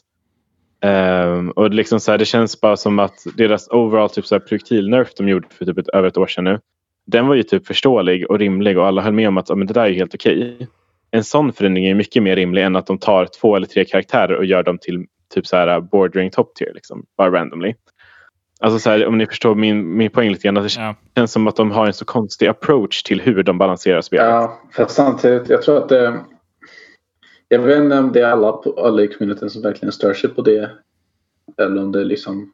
För, för på ett sätt så är det vissa som, som är lite mer discouraged. Som, som tycker att det är jobbigt att deras matchups har blivit labbade upp. Och för en annan del så tror jag det finns många som tycker om och ser den här fräschheten liksom i spelet. Lite som eh, Kanske inte det att, att man liksom nerfar ner karaktärer men att man liksom gör vissa karaktärer till mer av en threat. Att man ändrar om lite hur man spelar matchups och så. Sen kan jag hålla med om att jag tror att de flesta kan hålla med om att det, alltså vissa saker är bara riktigt, riktigt weird. Typ när de buffar final smashes och skit. Ja. Okej, okay, sure. Ja, men det är det att jag kan så här typ, om vi säger att jag hade varit en villager min, då hade jag varit så här hype om det bara var yxan de buffade typ. För att det är lite en kul förändring. Så, ja, men då kan jag börja använda det toolet i ett tool. Mm. Men de buffar ju hans yxa, de buffar hans up smash, de buffar hans upper, de buffar hans downer, de buffar hans dash attack tror jag, eller om det bara var Isabel. Men det är så här typ och de gör samma sak med Isabel. De bara buffar hennes up tilt så att den har mindre endlag. Så nu true combo den in i upper som är starkare. Så nu har hon bara en random kill confirm med hennes kvast som kommer in i turnips och dödar på 90. Det hade hon inte innan liksom. Alltså så här, och hade det bara varit den förändringen att de gjorde hennes up-tilt snabbare. Då är det en sak att adapta till och det gör inte att en matchup blir helt annorlunda. Men det ger ett annat tool till den karaktären det kanske kännas lite nytt och fräscht. Men det är ju det här med att de ändrar ju det samtidigt som de ändrar sex andra grejer liksom, som gör att karaktären spelar på ett helt annat sätt. Liksom. Det är den där saken jag inte håller med om. Men sen tycker jag absolut, det är, det kul att ändra grejer. Liksom. Om vi ser det så här. Om de ändrar typ så här Falcos grejer fast de just sprider ut över fem patches. Är det verkligen någon skillnad på liksom så här. Det är ju så samma saker som man måste adapta till. Egentligen. Och det kommer nog ta lika mycket tid att adapta till varenda individ. Du menar om de buffade hans upsmash en patch och sen hans side nästa typ? Ja men precis. Liksom. Att de gör massa incremental changes på det sättet. Men att det fortfarande är slutändan förändring. Då är det ju ja. liksom så här, I det fallet hade jag hellre tagit så det approach de gör nu. Där de ja, ja men där håller jag också med. Karaktärer och liksom kör att men nu fixar vi det här, det som vi tycker är fel med den här karaktären och så lämnar vi det. Jo, ja, men det, det, det köper jag. Att det är bättre att så här, riva av plåstret snabbt i så fall. Men grejen är att det är så konstigt att ha typ en, ett mindset att så här, alla som inte spelar den här karaktären kommer inte gilla den här förändringen antagligen. Mm. För att matchupen blir svårare att hantera. Så därför ska vi bara panga på med det mesta vi har på en gång så att det bara får, så du får överstöket. Liksom. För det är det jag menar lite grann att de har till exempel har buffat Bejo jättemycket. Alltså de har buffat Bejo sjukt mycket sen början av Ultimate. Alltså så här, hon blivit buffad i typ fyra patches tror jag. Men alla gånger innan så var det knappt att man märkte det för att förändringarna var typ så här, ah, vi ändrade vinkeln på hennes up till typ eller något sånt där. Mm. Så att det var inget man märkte av typ för att det var så pass det var många ändringar men de var inte så stora eller relevanta i metat. Och nu kommer den här patchen när hon typ blir arguably en tier bättre liksom. Eller som i fallet med Falco, de har inte knappt rört han innan tror jag, eller de gjorde någon liten grej typ. Och så bara smäller de på med att göra han två tiers bättre. Liksom. Nu är det inte som att jag så här, sitter och har någon superbra koll på metat på Falco och hur mycket bättre han är, det kan inte jag säga. Men, men det känns verkligen som att Nintendo bara Falco, han har inte fått något, nu jävlar. Och så, så här, bara sitter de bara mat på med grejer. Typ. Det är det jag menar, det är det som är så konstigt. Jag menar så här, ja, jag får väl bara vara lite bitter ett tag och lära mig matchupen på nytt liksom. Men det är så dumt att man ska ha ett spel som är så livligt som Ultimate i metat liksom, och så ska man, så ska man lägga fokuset på det. Typ. Mm. Istället för att lägga fokuset på vad kan jag hitta för nya coola tricks med min karaktär och vad är det för nya options jag kan labba fram. Liksom, så måste jag hantera att lära om mig flera matchups ett par gånger om året. Liksom. Det är det jag känner. Det känns som att liksom, fokuset på hur jag ska bli bättre som spelare handlar mindre om att improva mina saker och mer om att lära mig alla förändringarna. Typ. Det är där, det är där jag känner liksom problemet kommer upp typ egentligen. Och det är därför jag tyckte det var så skönt i slutet på Smash 4 när det mer handlade om att lära sig nya saker som redan fanns i spelet men som jag inte hade fått hittat än. Liksom. Man hade inte lärt sig att göra det på det där sättet kanske eller man hade inte fattat att man kunde använda det där toolet på det sättet i den matchupen förrän någon hittade det och delade med sig på typ Discord. Liksom. Men istället så nu blir det att man typ reliar på att hoppas min karaktär blir buffad så att jag kan lära mig något nytt. Liksom. För att annars så blir det så irrelevant efter ett par patches. Liksom. Det blir så mycket beroende på person på person. Till exempel jag som Falcon ändå. Det fanns ju mycket saker som jag hade tyckt som var kul att labba och som jag visste jag skulle liksom så här, liksom skulle bli bättre på som karaktärskaraktär. Jag tänker inte så mycket mer på, det kan jag vara för att jag inte möter så en stor variation av olika karaktärer. Men jag tänker mycket mer på vilka nya tools som min karaktär har fått eh, liksom så här, det som jag har velat labba tidigare och hur man kan kombinera det med det som man kan göra nu. För att liksom ha ett mer solid game generellt eh, mot alla karaktärer än vad jag tänker på att liksom vad jag ska undvika från motståndarens sida. Ehm, så det kan ju liksom gå lite båda hållen där. Falco har ju definitivt blivit en mer intressant karaktär att spela när man har mer tools och mer options. Eh, att gräva ner sig i. Ja, men absolut. Det är det där jag är lite inne på med att jag kan vara glad för, för de som spelar karaktärerna som får förändringarna. Men det är ju liksom Ja, det handlar väl inte om att jag är bitter för att någon annan fick något jag inte fick. Det handlar inte om det egentligen utan Nej. det handlar ju om hela den här grejen med att det är så svårt att hela tiden hålla sig up to date med ett spel som är så stort och med så mycket content som Ultimate mm. har. Att se till att man håller koll på varandra. Så för att man ska kunna hålla sig up to date med metat så måste man ju läsa alla balance patches och theorycraft om hur det förändrar karaktärerna eller börja spela dem själv för att lära sig om hur de har blivit förändrade. När det är så stora förändringar som vissa av karaktärerna fick i förra patchen. Och det var inte bara fem karaktärer som ändrades. Alltså de, de buffade relevant mängd på typ 10-15 karaktärer. Liksom. Uh, den här patchen var ju lite större än de andra såklart. Men, men det är det där jag menar att och de går ju typ i någon sorts mönster. Alltså 7.0 patchen var ju alla Zelda-karaktärerna. Liksom. Då buffade de Zelda, Sheik, de buffade Toon Link och Young Link. Och, de, alltså så här, och alla de ändringarna som hände är ju så här metaförändrande på något sätt. Liksom. Men då skulle jag ändå vilja argumentera typ att Zelda-buffsen som hon fick är ju ingenting av jämfört med vad Falco fick.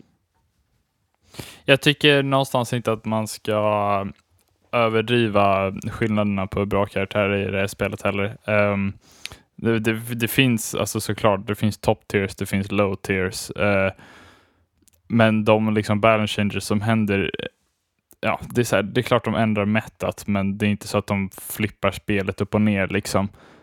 Eh, så ja, det kanske också är min privilegierade top tier main eh, sida som pratar där, men eh, ja, för min del har inte patchen varit ett jättestort problem. Jag, jag är glad för mina vänner, mina Falcon Mains vänner, mina Bayomains vänner. Och ja, jag tycker ändå det eh, Speciellt nu i en tid då vi inte har så mycket större turneringar så är det intressant. Eh, eh, det är nästan så här, om det är någon gång man ska ändra så tycker jag nästan det känns lite passande nu. För att det är nu det inte fuckar upp inför någon stor turnering liksom om vi har lång tid på oss och anpassa oss. Nej, men jag, jag håller med om det till, till typ mer eller mindre 100 procent. om det är någon gång man ska ändra mycket så är det nu. Liksom. Och det är så här, återigen att min, min ståndpunkt till det hela är inte på stora sätt. Men min ståndpunkt är att det här spelet kommer patchas i ett och ett halvt år till antagligen kanske till och med två eller två och ett halvt år till innan de är liksom done. Och jag känner personligen att jag inte är jättetaggad på att vara i ett meta som ändras så drastiskt. Typ var tredje, fjärde månad. Liksom. Det är det jag känner blir problemet. Jag är helt okej okay med att karaktärer blir bättre. Så länge jag får tid att lära mig vad de har blivit bättre på och hur jag ska hantera de nya sakerna innan nästa patch kommer. Men det känns som att även om man spelar ganska mycket, så här, vi säger typ ja, 5 till 10 timmar i veckan så är inte det tillräckligt för att hinna keep up med vad som ändras innan nästa grej kommer. Så det är så här, slutar de patcha spelet om ett och ett halvt år och man liksom vet vad man har då och, kan börja liksom på nytt och lära sig alla grejerna och funka. Liksom, då är det helt fine att, att Falco har blivit mycket bättre. Liksom. Det är helt fine. Men då vet man ju i alla fall. Det känns verkligen som att man har den här inställningen att okej, okay, ja, Falco blev helt plötsligt mycket läskigare i meta. Vem är det som är på tur nu? Liksom? Vem är det jag måste förbereda mig på att ändra hela mitt tankesätt kring? Typ. Det det jag menar lite grann. Som, så jag personligen tycker blir lite konstigt och jag kan tänka mig att inte alla håller med om det. Liksom, men, men det, är, det är för vad jag känner. Sen är jag också så bitter att när andra karaktärer blir buffade så blir ju alla som inte blir buffade blir indirekt sämre av det. Det är så ett meta funkar. Liksom. Framförallt om de som blir buffade är kring samma nivå eller sämre. Liksom. Alltså det... det är inte som att Stereosuit Samus blir sämre för buffa Villager. Men liksom så här, buffar man 10 low tiers men inte de andra sista fem. Då blir de fem sämre. Liksom. Alltså så här, de blir mindre relevanta i metat eftersom de inte fick samma push. Liksom. Oh. Det är det som händer. Det är survival um, of the fittest. Det, det är ett svår balansgång vi gör. Jag tycker vi har eh, inringat den här patchen väldigt väl nu. Um, ja. Och det är kanske är dags att börja röra oss bort från den. Um, och bort från det avsnittet också. Um, jag, jag frågade efter lyssnarfrågor som vanligt. Uh, i, i, ganska god tid den här gången. Jag frågade i morse. nu är klockan snart 12 på natten. men uh, vi har inte fått så många vettiga. Men vi har fått en som är lite intressant. Domis, nu byter vi ämne helt. Mm.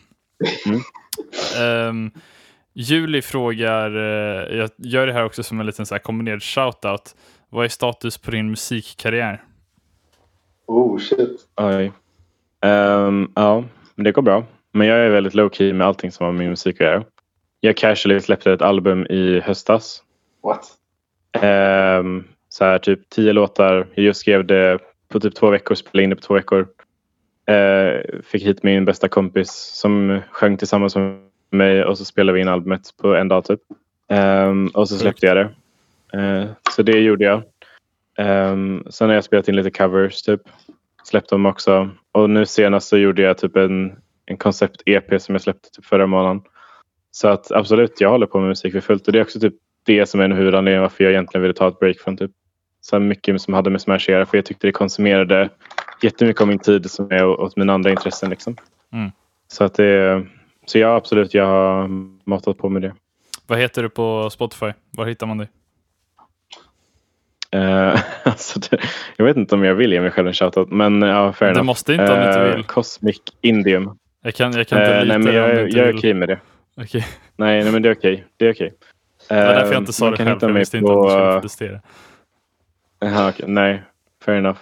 Nej, men som sagt, man hittar mig på Cosmic Indium. Um, Cosmic som kosmisk och Indium som grundämnet indium i periodiska systemet. Det är, cool. det är typ inside joke, anagram. Det är egentligen bara ett anagram för Dominic Music som är mitt namn som Oh, jag heter innan jag bytte namn. det är Alltså, det det- som är... Det är ett riktigt fett namn faktiskt. Ja, tack. Det är riktigt nice faktiskt med hur många det är i Smash-scenen som också håller på med musik. Ja, det är Typ så på en musiknivå också. Liksom. Det, är- det, är, det är helt sjukt att det är typ så här bara flera stycken i Sverige som man bara kan poppa in på Soundcloud eller Spotify och faktiskt lyssna på deras låtar. Liksom. Och man bara holy shit. Ja, men det, det tycker jag också är väldigt kul. Ja, jag har ju sagt tycker det också är typ, väldigt kul att det är många som håller med annan konst också. Mm.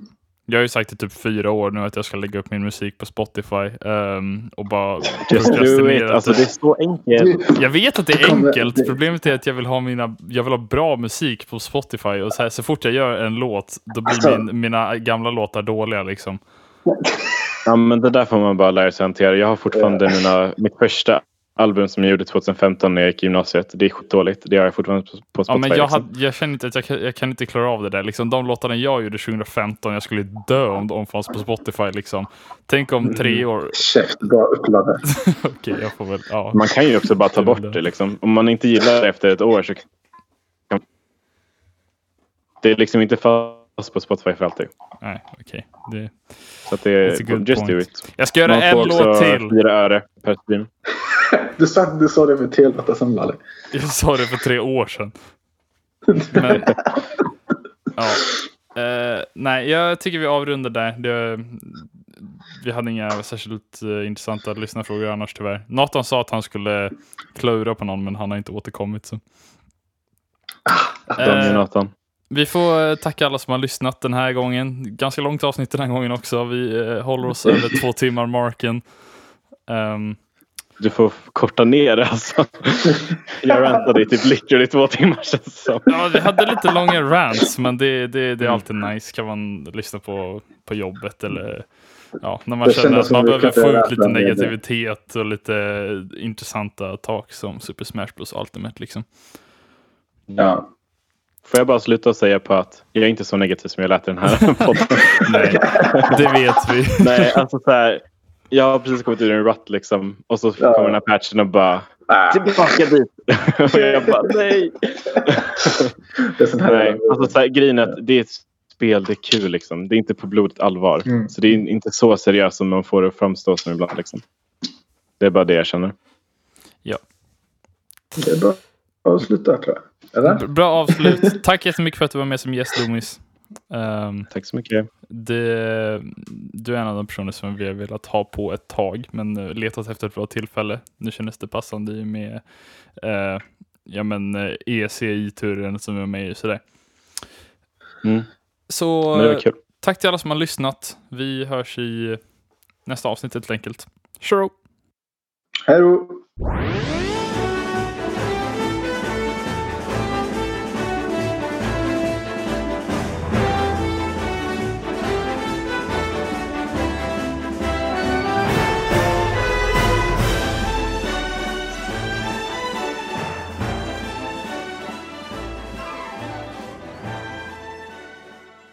Hej då!